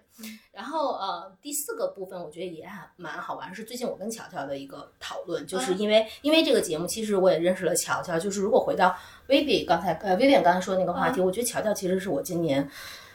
特别重要的那个人，对，就无关乎是有多少次沟通，而是在于说他他与我生命的密度来讲，我觉得乔乔是一个特别重要的人。然后其实我们最近在讨论的一个部分，当然我们还没有完这个这个话题没有完成，但是。其实我们在讨论的就是，除了你就很多时候大家的那个恐惧之案，是不是在于你搞砸了，你没有干成？嗯，那首先就是躺就地躺下嘛，就是就是我我就是一 loser 了，在这件事上，我他妈都失败了，怎么了？如果想明白这件事，怎么了？对吧？就怎么了？然后我跟乔乔甚至我们俩更往前推的一个步，就是说，因为呃，我在。reputation 上是有些执念的，这也是最早怎么打开我和乔乔那个 conversation，就是我跟他讲说，在真相永无人知的情况下，嗯，一个人的所作所为代表他的品格。那我可能以前是在这样一个 model 下长大的，但乔乔说你对自己很不宽容，嗯，对。而且乔乔其实他最近在我们俩在探索一个事情，他就说，即使这个东西在你看来是污点，在别人看来不是污点，我知道在你看来是污点，但是我甚至鼓励你去体验这个污点。并且把这个污点留在你的生命中，你去感受。就是我觉得乔乔把把就是我经历的一些，你去细拆你的这个暗，就是所谓暗黑时刻，其实带来就是失败，或者看到污点，或者不被接受和认可。那又怎样呢？甚至你去感受这件事情，我觉得就是这个也是我我我现在还没有完成这件事情，我们仍在探索过程中。但就是我其实也就也，我觉得最后一个经验就是也可以大家去尝试。凝视它，拆解它，然后和感受它。嗯嗯，我觉得这个是我的一些最近的感受。去接接纳它。嗯嗯嗯。你们俩的女王，女王，女王基本什么都。怎么我也变女王了？对呀，反正我我在想啊，就我去拆解这件事的时候，我我自己想，我我是不怕做恶人的。嗯，我觉得这就特别勇敢。对，就是我解决所有的这种问题、困难、冲突的时候，我一定是冲第一个冲出去做恶人的。嗯，我我我我，而且我很敢出去做恶人。你从小就这样吗？嗯，差不多。嗯，我觉得至少上我会这样。我昨天还跟我的团队的这个。同事讨论，就是说，如果有有有一个特别不 perform 的孩子怎么办？你怎么去解决？然后他就说，他有一个巨大的十字架，他得背着这个，就是这个孩子去前行。我就说。不行，我需要的是结果。你你就是说这，那你对那些就是在团队里面做的非常好的人也是不公平的。那如果说有一些人，你你你你给他三次机会，你帮他三次，那他真的就是不能 perform，他真的是做不到。那我可以当这个恶人，就我必须得让他走，因为我需要一个能够 deliver 的团队。我没有时间去培养你，我可以花半年培养你，但我不可能花一年去。等着你慢慢的成长，就是在职场上就是很残酷的，大家都要拿出自己最好的一面，拿出自己最专业的精神。如果你不适合这个工作，那你可以也许在别的地方找到更适合你的。但有的时候你就必须得做这个决定，你必须得当那个坏人。嗯嗯嗯，就是反正我我我自己是觉得，其实就有问题去解决就好了，就是我不怕做恶人。嗯，就其实没有必要，就是我我我对好人的这个人设就是完全没有负担。嗯。我扛恶人的坏人的人设是没有完全没有任何心理负担，但是就是比如说这个事儿放在那儿黑不提白不提了，这是让我很焦灼的。对，我觉得恶人比烂好人要好嘛，嗯，就是当然是救世不救人了，嗯，对，但是就是在做事儿上，就是那当烂好人还不如做恶人呢，对，嗯。在这件事儿，我的压力会比较大。我觉得就是从面对冲突，或包括比如刚才我们讲的这个例子，就是我觉得我最 enjoy 的状态是说，我的团队有一个迷你版的我，就是特别自律、自强，那个懂事儿，好。但是一定这个团队中是参差不齐的。对，我发现我最痛苦的就是我不太会相和，呃，不能符合我期待的执行力，嗯，的人相处。而且我更多的方式一直都会是说，无论我的 title 是什么样，我永远是最狠的，做的标准最高的，请你 follow 我的。但是就是有那种不行的。然后我我我团队中的二把手，她是一个天蝎女孩子，她就跟我讲说，Coco，我觉得有时候你真的太好了。你像我们每个人都 learn from 这个跟你在一起的 working experience，你总好像有一个老师一样，希望我们得到学到变成更好的人。但我觉得没有这功夫耽误，就是微微的那个态度，就是你走。但我觉得这个，刚刚我我有点犹豫，因为我觉得在节目中坦诚这个，似乎听上去是我的那个 leadership 不够，但我的确是有这个，就我一直在管理中是有这个问题，因为很多时候我都觉得他的确是不够好，但我有时候就是会舍不得，就觉得说，呃，比如比如说，比如我就会想说，现在经济状况很不好，我 fire 掉了他，他去哪里？就是就是我其实我我就当然，我觉得从管理学的道理，请理解我真是都懂的，但是从呃。从真正的状态上，我是不自在的。就是面对冲突，甚至包括坦白讲，我觉得面对 PDP，每次我都就是我，我都是那个如坐针毡的那个人。就是我去设立目标，去做这些沟通，这个是，对啊，就是我我很羡慕你们这种无惧结果导向、无惧冲突，去在职场在职场里边，其实我也不是能切割的特别好。嗯，但可能是因为我们都是这样过来的嘛，就是我们都靠自己的能力，靠自己的苦干，靠自己的这种奋斗去。其实可能我我我可能我就是可能对我来说，主要是嗯能就是人品第一，能力第二。有的时候他真正就是让我不能忍的部分是人品问题。比如说你你就是有的人就是尖脸尖懒馋滑，因为一个能力特别差的人，他就老想用别的方法去。来 cover 这件事儿，cover up 这件事儿，然后他就会呃给我，比如说他就会私下里跟我说啊，你猜这件事儿是怎么怎么样的？就是他就想把屎盆子扣在别人头上，这个是我完全不能忍的。我可能对一个人的能力稍微有点差距，还能够觉得你要帮助他，但是如果你自己能力又差，你还要去这样，我就是不能忍。因为可能在我这个就是职场的这个 ethics 里面，我们每一个人，我们都是靠自己的苦干忍别人不能忍。然后做了多付出了多少才有今天的？那我为什么要去包容一个不愿意付出还要去，就是去影响别人的这样的人？我是绝对不能包容的。就是如果涉及到 ethic 角度，我是完全没有问题的。就是在那几个角度，我是觉得，就我手起刀落也会很就是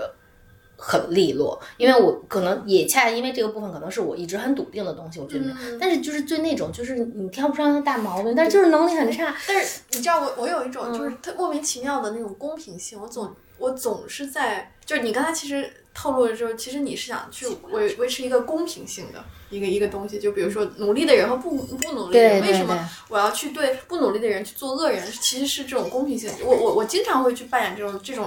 这种角色，有可能都不是我需要去管的，但是我我我会觉得这个事情其实是有违这个小环境的这种公平性的。嗯嗯，可能这个事跟我都没有什么关系，我都会跳出来。嗯，对，就是说明你认为公平很重要。对，就就这个。我我我觉得，就比如说那个，就是你刚才提到这种情况，努力的人和不努力的人，我我我应该去去善待，呃，就是善待那些努力的人。对，我觉得就是包容，去姑息不努力的人，就是对努力的人的一种不公平。对，所以就是我愿意去在那种情况下去去去做恶人。我我也不知道为什么哪来的这种就是使命感。对，薇薇刚刚说的这句话对我也很有启发。我觉得我跟 Coco 可能是。嗯，一大类的，就是对我的职场人设就是老母鸡，就是在这个自己的翅膀下面要把所有每一个人都保护的很好。但后来我就发现，呃，长此以往，一方面就是这个不公平的问题可能会显现，那就是你。有限的资源可能分配给这个大家能力不相等或者说付出不相等的人，其实对于那些优秀的人是一种不公平。然后另外一个情况是，拖到最后，其实我自己会被拖垮的，因为总有一天，当团队越来越大的时候，当资源资源越来越有限的时候，我其实拖不动了。我我对我在这方面的确是有问题，并且我最近也在反省这个事情。嗯嗯，我昨天我的那个同事也。说他就是他以前就是他也是那种就是特别保护自己的下属，然后他即便是说这个人完全就是 under performance，他也一直在拽着他，然后等有一天他走了，就是他不能再保护这个人，这个人直接暴露在他的老板面前，然后就马上被 fire 了。所以我就说，那你你这个真的是保护他吗？你是最终他也要面临这个真实的世界。对，就是我觉得这种保护本身是没有意义的。嗯，你可能保护了他一年，可是他并没有。真正的在这里面得到，呃，就是我觉得我们都是 learning the hard way。你要有，你真的你得允许他跌倒，因为他只有跌倒了，他才能成长。我们也都是靠跌倒才成长的。如果你老是扶着他不让他跌倒，那最后可能真的对他好吗？就哪怕说他躺在那儿，你不管他，也比就是你硬给他扶起来好。对，所以我从来不会硬，我我也不指望别人那样把我扶起来，我也不会去扶别人，因为我们最终都要自己站起来的。对。嗯，我们回到今天的主题，就是那个渴望，因为我们刚刚说到的都是一些还能解决的问题。假设说，就是因为大家都都遇到过一些真的期待神迹呃出现的时刻，有些人真的走不过来，走不过来的人可能就，我觉得就是接纳，因为我们的人生都会遇到一些是我们。只有神迹出现才能改变呢，是我们无论如何怎么努力，可能都改变不了的事情。嗯，那我觉得能做的就是与自己讲和，就是接纳，嗯，就是告诉我们自己，我们已经尽力了。嗯，我我我觉得就是在这个，嗯，因为我我作为女性来讲，其实最大的就是跟孩子有关嘛，跟这个母亲这个角色。有关的一切，那就是在我的经历里面，就是我现在首先啊，我我自己不是一个母亲，那我现在很满意自己的生活状态，而甚至我会觉得其实是啊，老天眷顾我，因为如果我现在是一个 single mother，那我可能也没有一个美丽的星期日下午可以跟大家坐在这里面去呃谈我的感受，嗯，我会觉得就是说人生的得失都是相对的嘛，就是。就是 there are many ways of looking at it，那。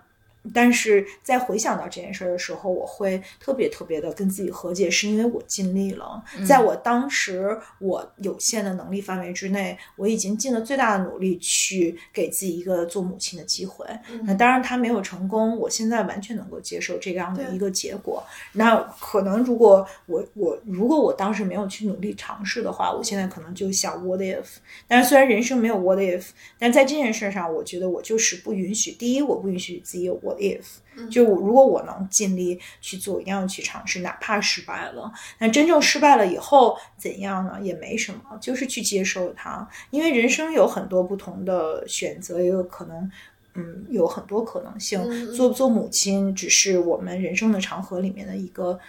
其中的一部分。做了母亲，你可以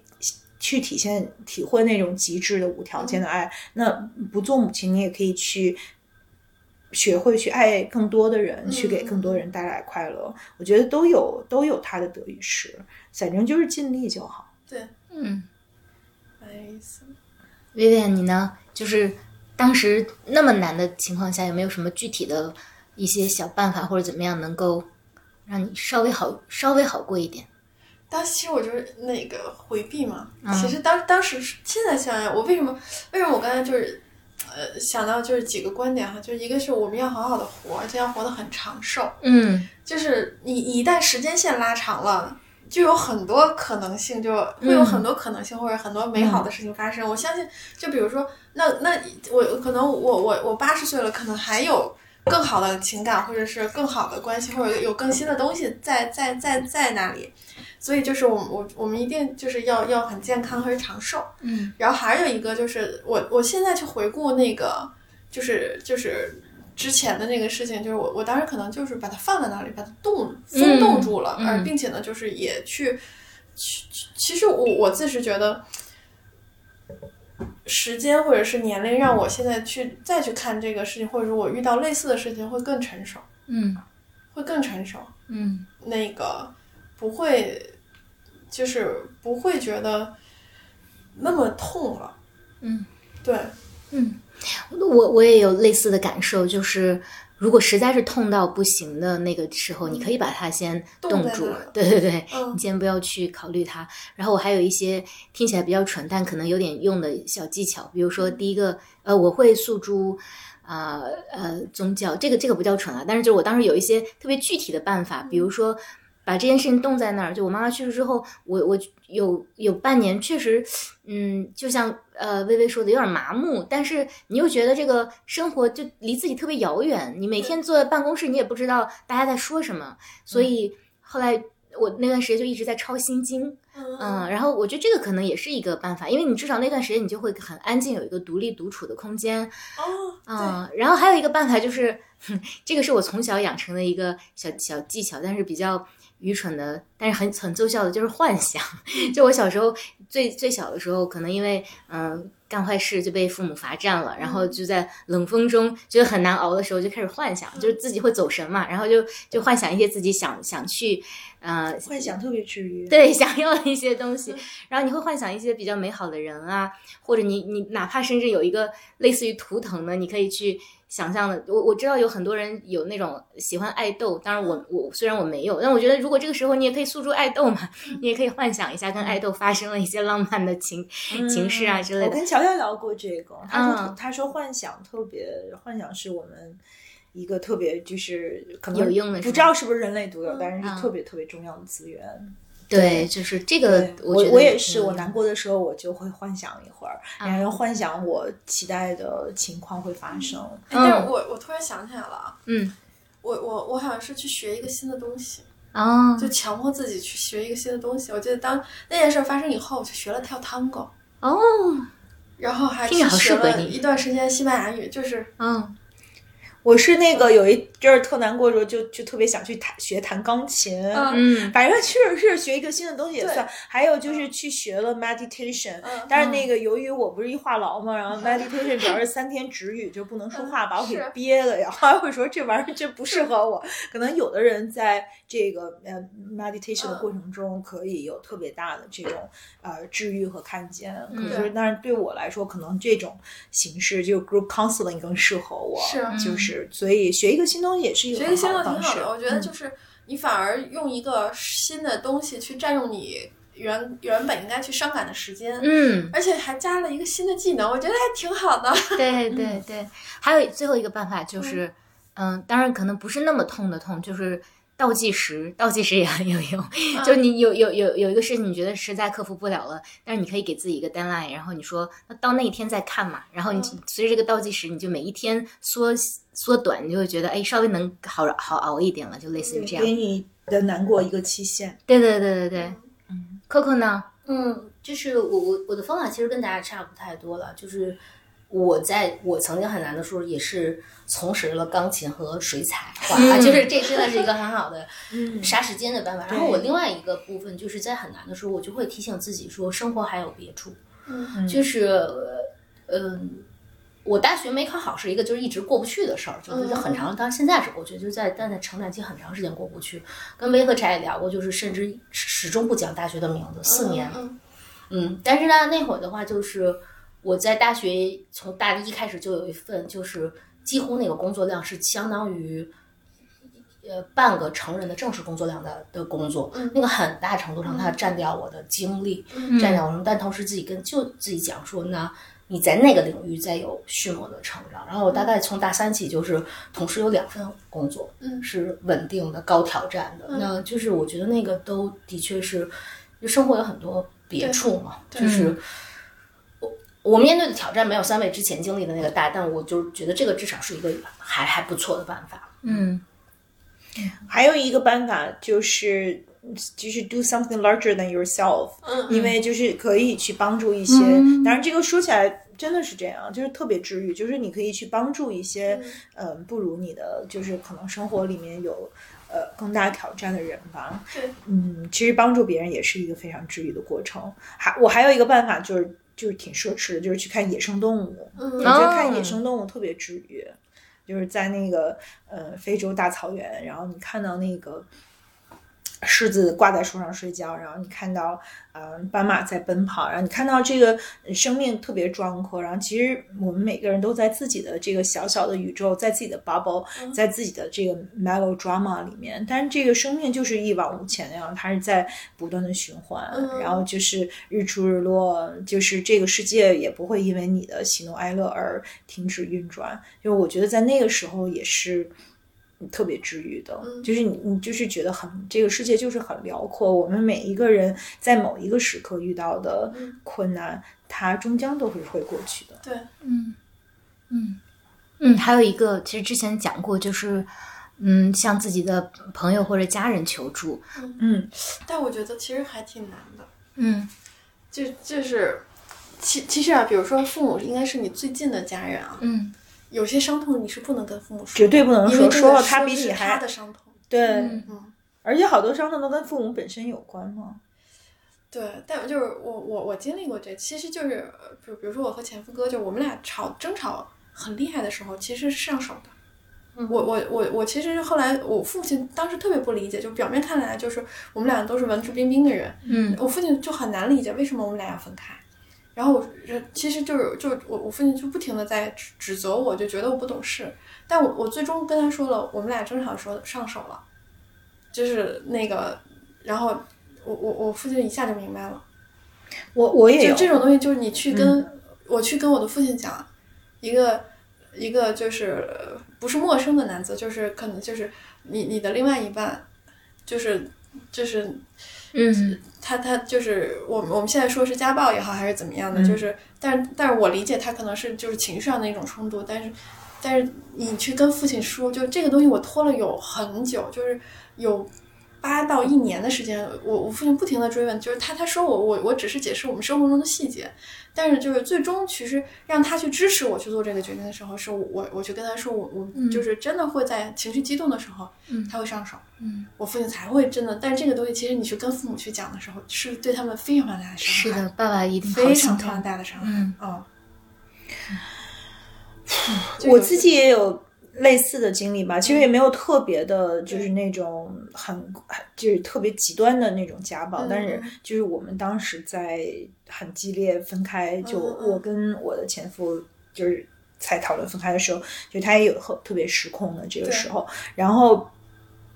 就是我觉得那个对我来说就是一个 defining moment，是。就是那那个时候我就觉得说那一切都就是。都结束了，对。然后，嗯，我记得就是我我离婚就办完离婚手续，我就跟我妈我爸一块儿去吃饭。然后当时我我爸表现的特别开心，就是他特别不 sensitive，因为他很讨厌我 ex，然后他觉得离婚了以后我肯定很快就能结婚，再找到就是他理想中的一个就是满足他的要求和期待的一个人。然后他就是那种。特别开心的情绪溢于言表，然后当时我差点把桌子掀了，就是因为我觉得那个是我在很痛苦、很伤痛，然后这个经历我人生一个巨大的这个 sense of failure，而我投入这么多的情感，投入这么多的这个我的生命的一件事情就这样结束了，因为我自己特别难受的时候，他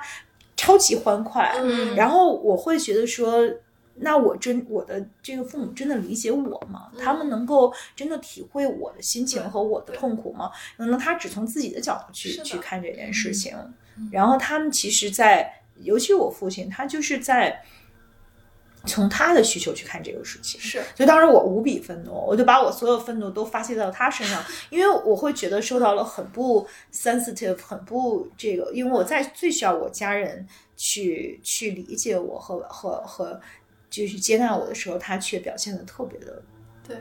让我失望。嗯，所以我就我也记得那个那个瞬间吧。然后后来我觉得，我觉得，你你说家人真的是最理解我们的吗？完全不是。我从来不跟我妈说任何我回，就是我不管我多难过，我回家都得扮扮欢快，就是拿出一个笑脸，然后我只报喜不报忧，因为他们根本就承受不了。对，你跟他说什么都变成他人生巨大的负担。是。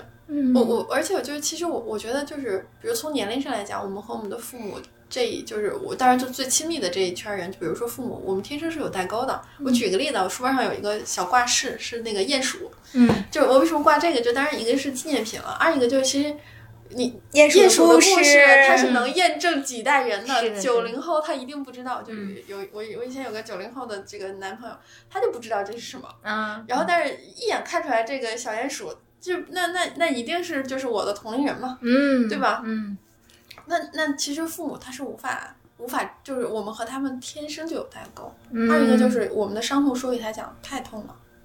可能兄弟姐妹会好一点，因为我和 Coco 都是有这个，我有弟弟，他有哥哥。是。然后我在最难的时候，就是就我刚刚讲的，比如说妈妈那个场景，但是我我刚开始没有告诉弟弟，因为他在国外。然后等他来的那一瞬间，我自己心里面觉得就心对就降落了，就是包括我后来遇到过所有的问题，就打电话给他，就。弟弟永远是那个完全站在偏袒你的，站在你的角度，无论什么社会伦理什么乱七八糟的没有，我姐姐就是最重要的。那这个其实还是会蛮重要的。是，嗯嗯，我同我同意柴的观点，但我关于薇薇和薇薇的观点，其实也有一个补充。我觉得我和我父母，当然就是我觉得就是每个家庭的情况是不一样的。是的，但是我觉得我对于我和我父母呢，就是我的基本原则还是适度的开放，以及就是。嗯，我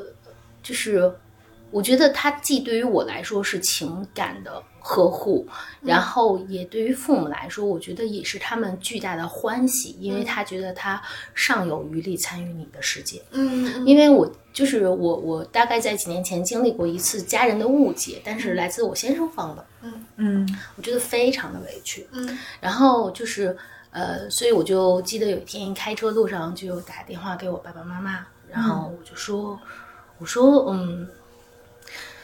就大概描述了一个事情，就是怎么样怎么样。然后，当然后来我我觉得这一点上我是同意薇薇和薇薇的，就是说，呃，我觉得细节透露的过多，有可能就像那个傅首尔在《奇葩说》里说，就是说，就你都已经没事蹦迪去了，你爹妈还跟那儿那个上坟的还愿呢，就觉得就是。呃，但是我我我我觉得我的逻辑要适度透露，因为我觉得家家人给的那种安抚感、安全感，当然这个还是回到就是每个家庭不太一样，就是我觉得对我来说是还蛮巨大的，因为我觉得当时就觉得很委屈，而我觉得就是相对我先生那一边家庭的这个委屈，我是就是其实，嗯，他和就是你和你和女友去透露，然后女友们齐刷刷的站在你那边，嗯，给予你的，即使是。海量的安抚，他那个安抚程度是不一样的。因为我那次就是很没趣，然后我记得我开着车去打电话给我爸爸妈妈说了下什么事儿，然后就说，就大概意思是说，我从来就是一个很好的孩子，我也认为我是一个很好的孩子，很好的人，嗯，就是就是，然后爸爸妈妈就轮流打电话拿过来说，啊，对啊，就是宝贝，我们是相信你的，就是虽然其实我我其实打那个电话之前，我知道我跟他们说，他们心里就立刻一定打了一个结。事实上也就是打了一个结，但是嗯，就这件事情，我我我我觉得我要承认说，跟爸爸妈妈倾诉在这种事情上倾诉是。就是跟哥哥讲和跟姐妹讲是不一样的，对，嗯，然后第二个部分的话呢，其实我也能感到一种巨大的欢心，来自于他们，他就觉得说，哦，除了你每个月回家几次，我给你做饭，尽可能的按我记忆中你童年喜欢的味道给你做饭，给你陪你的女儿玩，什么什么以外，啊，我似乎还能深度切入你的生活，他们是觉得无比幸福的，因为。就我我同意，就是我们现在很多困境是没有办法跟妈妈讲，但是因为我家有一个哥哥，我哥哥就是就是特别鲜明，就啥都不讲，你知道吗？就是你就有时候你会觉得老人是那种在那里空转，他好想敲门去敲敲门问你说，哎，你怎么了？你哥哥怎么了？可是就是男生好像跟爹妈就是那样，就什么都不讲嘛。然后他那种空落落，就是虽然他们可能也就是远看上去和和睦睦，满屋阳光，但我觉得他们心很空，因为他们也明白一件事情，就是。他们对于你的生活没有很大的价值，就是我觉得那个透露，就是每个人看的不一样，但我觉得很大的价值，很多时候是 emotional support，是不是其他的价值？对，但是就是，可是他的 emotional support 来自于哪里？来自于你跟他适度分享，让他让你觉得说。你遇就是其实那天我觉得我的那个就是那个跟妈妈就很不理智，真的就回归到小宝宝，就是有点说妈妈我委屈了，我考砸了，妈妈你怎么就我记得我我童年时候有一次是那个很小的时候家里就是换房子，然后爸爸妈妈就是深夜带我走过一回，说哦宝宝这是咱们家，那个那个当时的车程大概是就是要走路坐公交车三十分钟换到新的家，爸爸妈妈就以为你记住了。但我其实并没有记住，虽然知道那个路到哪一站下，但是走到那个胡同，你就真的不知道哪个是你的新家。然后我就在大风天转了很多很多，然后终于就是也不知道怎么怎么着，最终就进到那间屋子。就是当时是搬家那天，爸爸妈妈还在弄家具，我就一把扑在我妈怀里，说我再也不跟你好了啊，就哭。我觉得我那一天跟我妈妈打电话就特别像我在风里找不着家，然后正在说说妈妈我再也不跟你好了。就是我我觉得对于可能就是我们听我们听我们听我们节目的人，就是可能有。大女王款的，像像像像 V V 也有那个灰灰烟灭版的，就是 V V 这一款，但可能也有我这种呃这种宝宝。那就是我觉得对于这种宝宝来讲，就是你你就是如果你觉得你爹妈挺好使的，也可以说一说，我觉得也可以说一说。嗯嗯嗯。但我想说的是，就是。可能每一个人的感受都特别不一样，就是在我眼里，就是你真的好幸福，就是你是家里的小公主。可是我没有当过一天小公主，我之所以有今天，完全靠自己。不是说我一岁半的时候进了整错幼儿园，然后举着双拳去独自面对这个世界吗？那我从来没有说我们家换房，然后我找不着家，都是就是我跟我妈说我们家得换房，因为这个房子太小了，我会好好赚钱去给你们买一个大的房子。但是你一定要听我的，你就是要 trust me。就是 I know what I'm doing，然后花一年半两年的时间去劝他买卖掉这个大房子，就卖掉原来的老房子去买一个新的大房子，然后那个就是每天工作十五小时以上帮他们去赚这个钱，然后就是买了这个房子之后，我爸在里面生活了三年，特别开心，然后就去世了。而且在买这个房子的过程中，我我当时的钱只够买两室一厅，然后我爸还非要买三室一厅，因为他觉得自己会就是将来需要保姆，保姆得有自己的房间，要对我提出各种各样的。的要求，然后等我那个好不容易给我爸买了房子以后，他又过等过节的时候我回家，他又说，那就是我觉得我还是得需要一个特别好的墓地，你再给我点钱，让我就是将来可以能够买墓地。就我是这样长大的，就我没当过一天小公主。就是我一生都在奋斗，靠自己，所以我觉得如果有人生的这样时刻，你可以跟家人讲，已经很幸福了。因为我根本从来都没有有过，我没有享受过一天什么叫当小公主。所以一旦我的闺蜜一跟我说，就是她们希望被当成小公主对待的时候，我都觉得特别陌生。就是小公主是一个什么东东，我一生一分钟都没体会过。我就是我自己的小公主，嗯，然后我所有事情都靠自己。对。我也不太是小公主，还比我花火柴呢，别忘我，这天性使然。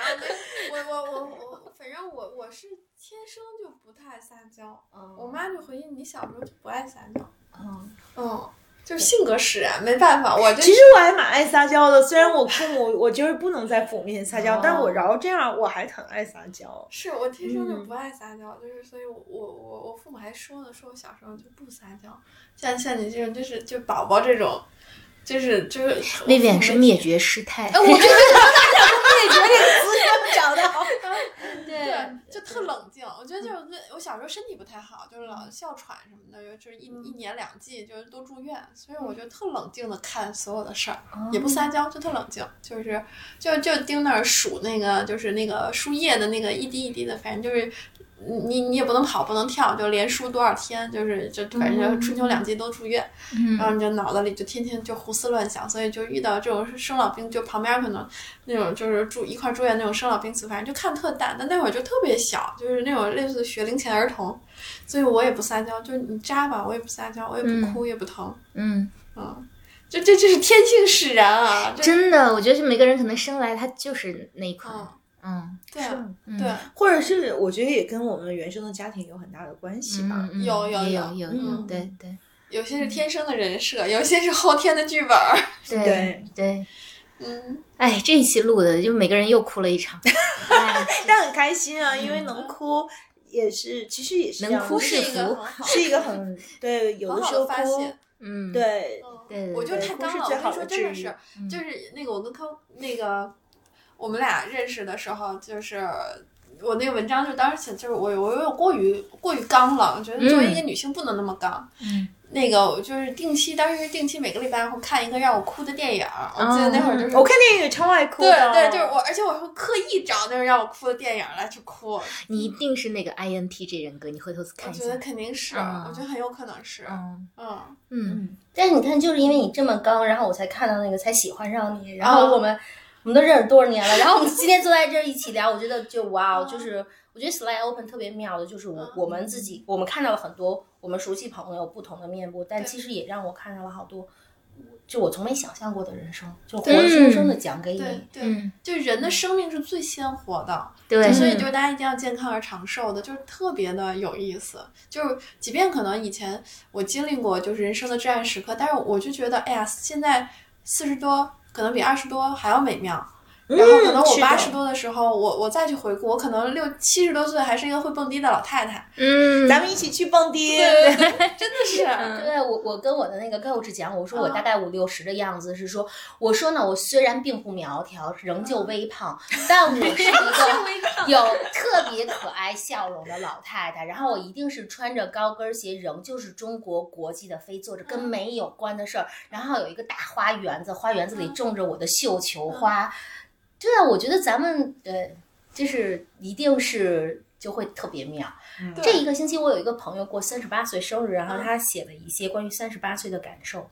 然后其中他有一点全网刷屏的，嗯，然后他有一点我当时特别特别认同，他就在讲说，其实就是长大了，就是那个原文我有点记不住，但他核心的意思就是说，当你真的长大了，其实你会越来越意识到，就是所谓的成功真的无关于就是我们去讲的财富什么，但是他说。你的有的稳定的情感的质量，其实很大程度上决定你的幸福。那我觉得这个稳定的情感的质量，我们不光是在说亲密关系，对男女的家庭的闺蜜之间呢，我觉得那我们四个还就像薇薇讲的，就是都是很幸运，都是在是有很多个勾要打的。然后有的人还能那个干柴烈火，欲火焚身，对，冲出去。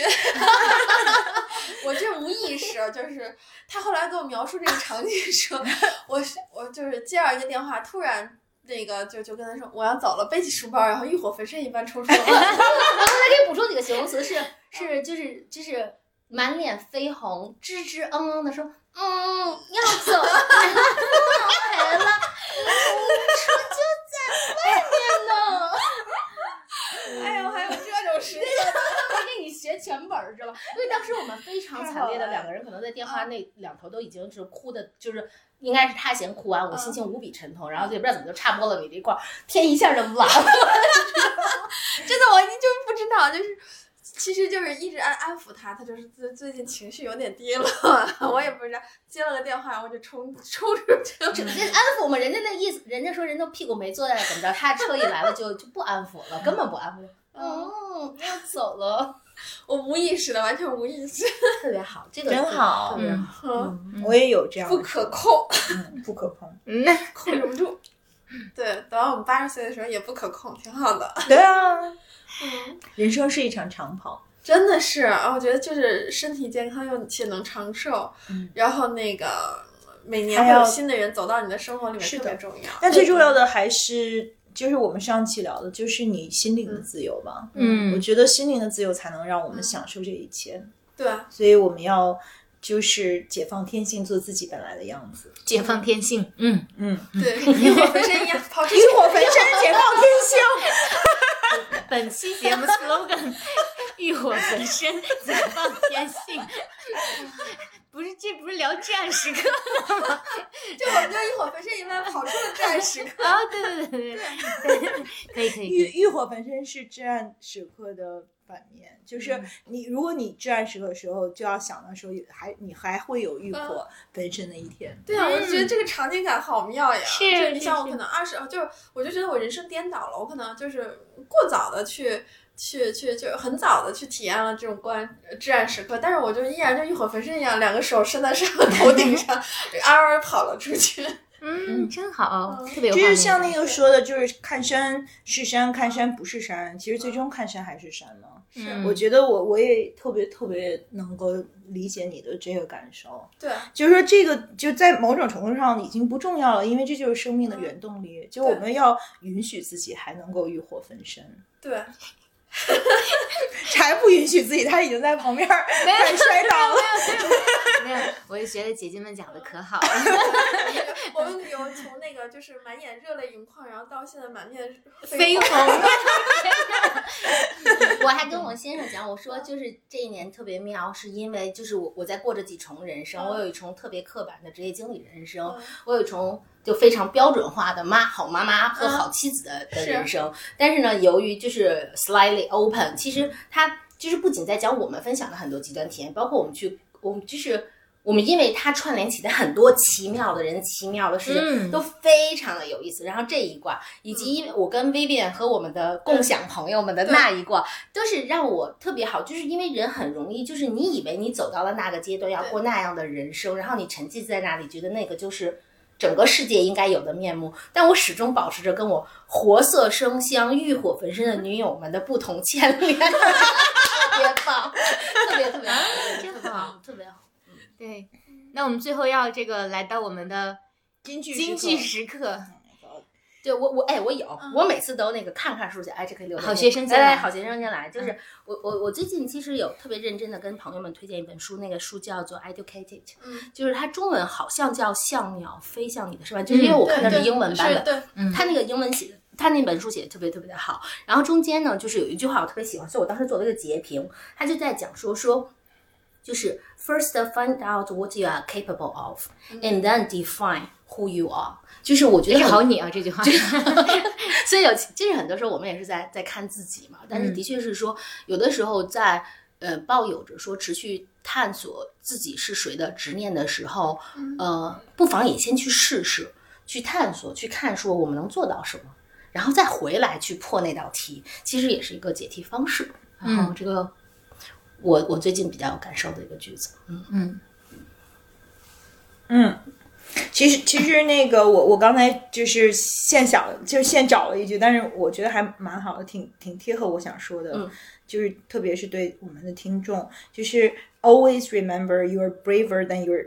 than you believe, stronger than you seem, smarter than you think, and twice as beautiful as you ever imagined。嗯，对，也很棒。盲目自信都是这么来的你要用中文复述一遍，哦。因为我们有很多不同的听众。就是我们永远都会，你要记得，我们永远都比我们想象的更勇敢，我们比我们自己认为的更坚强，以及我们可能会比我们认为的更聪明，然后就是双倍的比我们自己认为的更美丽。嗯，真好，真好。真好。那我来分享我的，我们把最后交给我们的嘉宾。我这这期有点长，有三句。第一句话叫人类的悲欢并不相通，但也其实差不多。所以就是在你特别难过的时候，你想想，其实大家也差不多。我觉得，比如说，对，比如说，我觉得特朗普最近也挺这个郁闷的。那反正就是对，就是但其实想到大家都差不多，可能就会舒服一点。那第二个叫好了疤伤疤忘了痛是上帝赐给我们的天赋。反正我自己就是我每次都觉得过不去，然后又过了半年，我根本不知道半年前发生过什么，所以这个也很重要。另外一个叫照顾好自己，只要熬过去了，经历了这些，你一定会更好。就是 就是刚刚薇薇安说的，因为人生很长嘛，你只要熬过去，你说不定哪天又会捡到捡到宝。对，所以就是对，这是我分享的。然后呢，接下来薇薇安，我我因为我我没没有提前准备，我就想我前两天就是发了一句话，就是发就是我朋友圈就是营销就营销朋友圈里的各位，然后就发了一句话，就是日出日落总有黎明，就是就是日出日落总有黎明。怎么说呢？其实就就就跟今天刚才总结了一下这个我短短的这个人生嘛，就是你二十多岁的时候碰到至暗时刻，然后那个，但是你你四十多岁的时候仍然欲火焚身，那八十多岁的时候还能去船上蹦迪，做一个会蹦迪的老太太，就就是他他他有起有落嘛，就是还是很就是还是很鸡血的一一生，就是就大家一定要保持健康长寿且长寿。哇哦，日出日落总有黎明。对，二十岁的时候经历。至暗时刻，而四十岁的时候依然欲火焚身。哇，太棒了！又回到了回到了欲火焚身。如果我们四个人拍一个电影，就叫《欲火焚身》。真好。好吧，那本期节目到现在就结束了。感谢 Vivian，也感谢各位听众。谢谢，拜拜。谢谢大家的收听，拜拜，下次见。for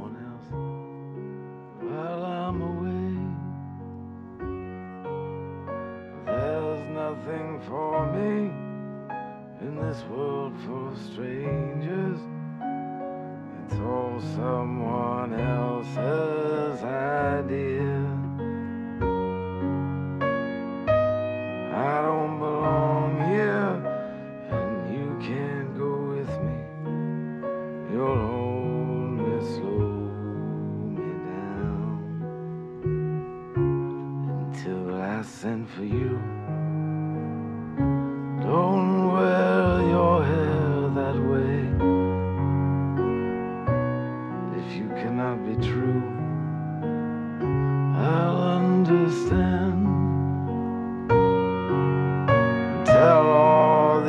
others you hold in your arms. I said I'd come back for you. I'll leave my jacket to keep you warm. That's all that I can do. And if I have to go, Remember me, or Will you find someone else? But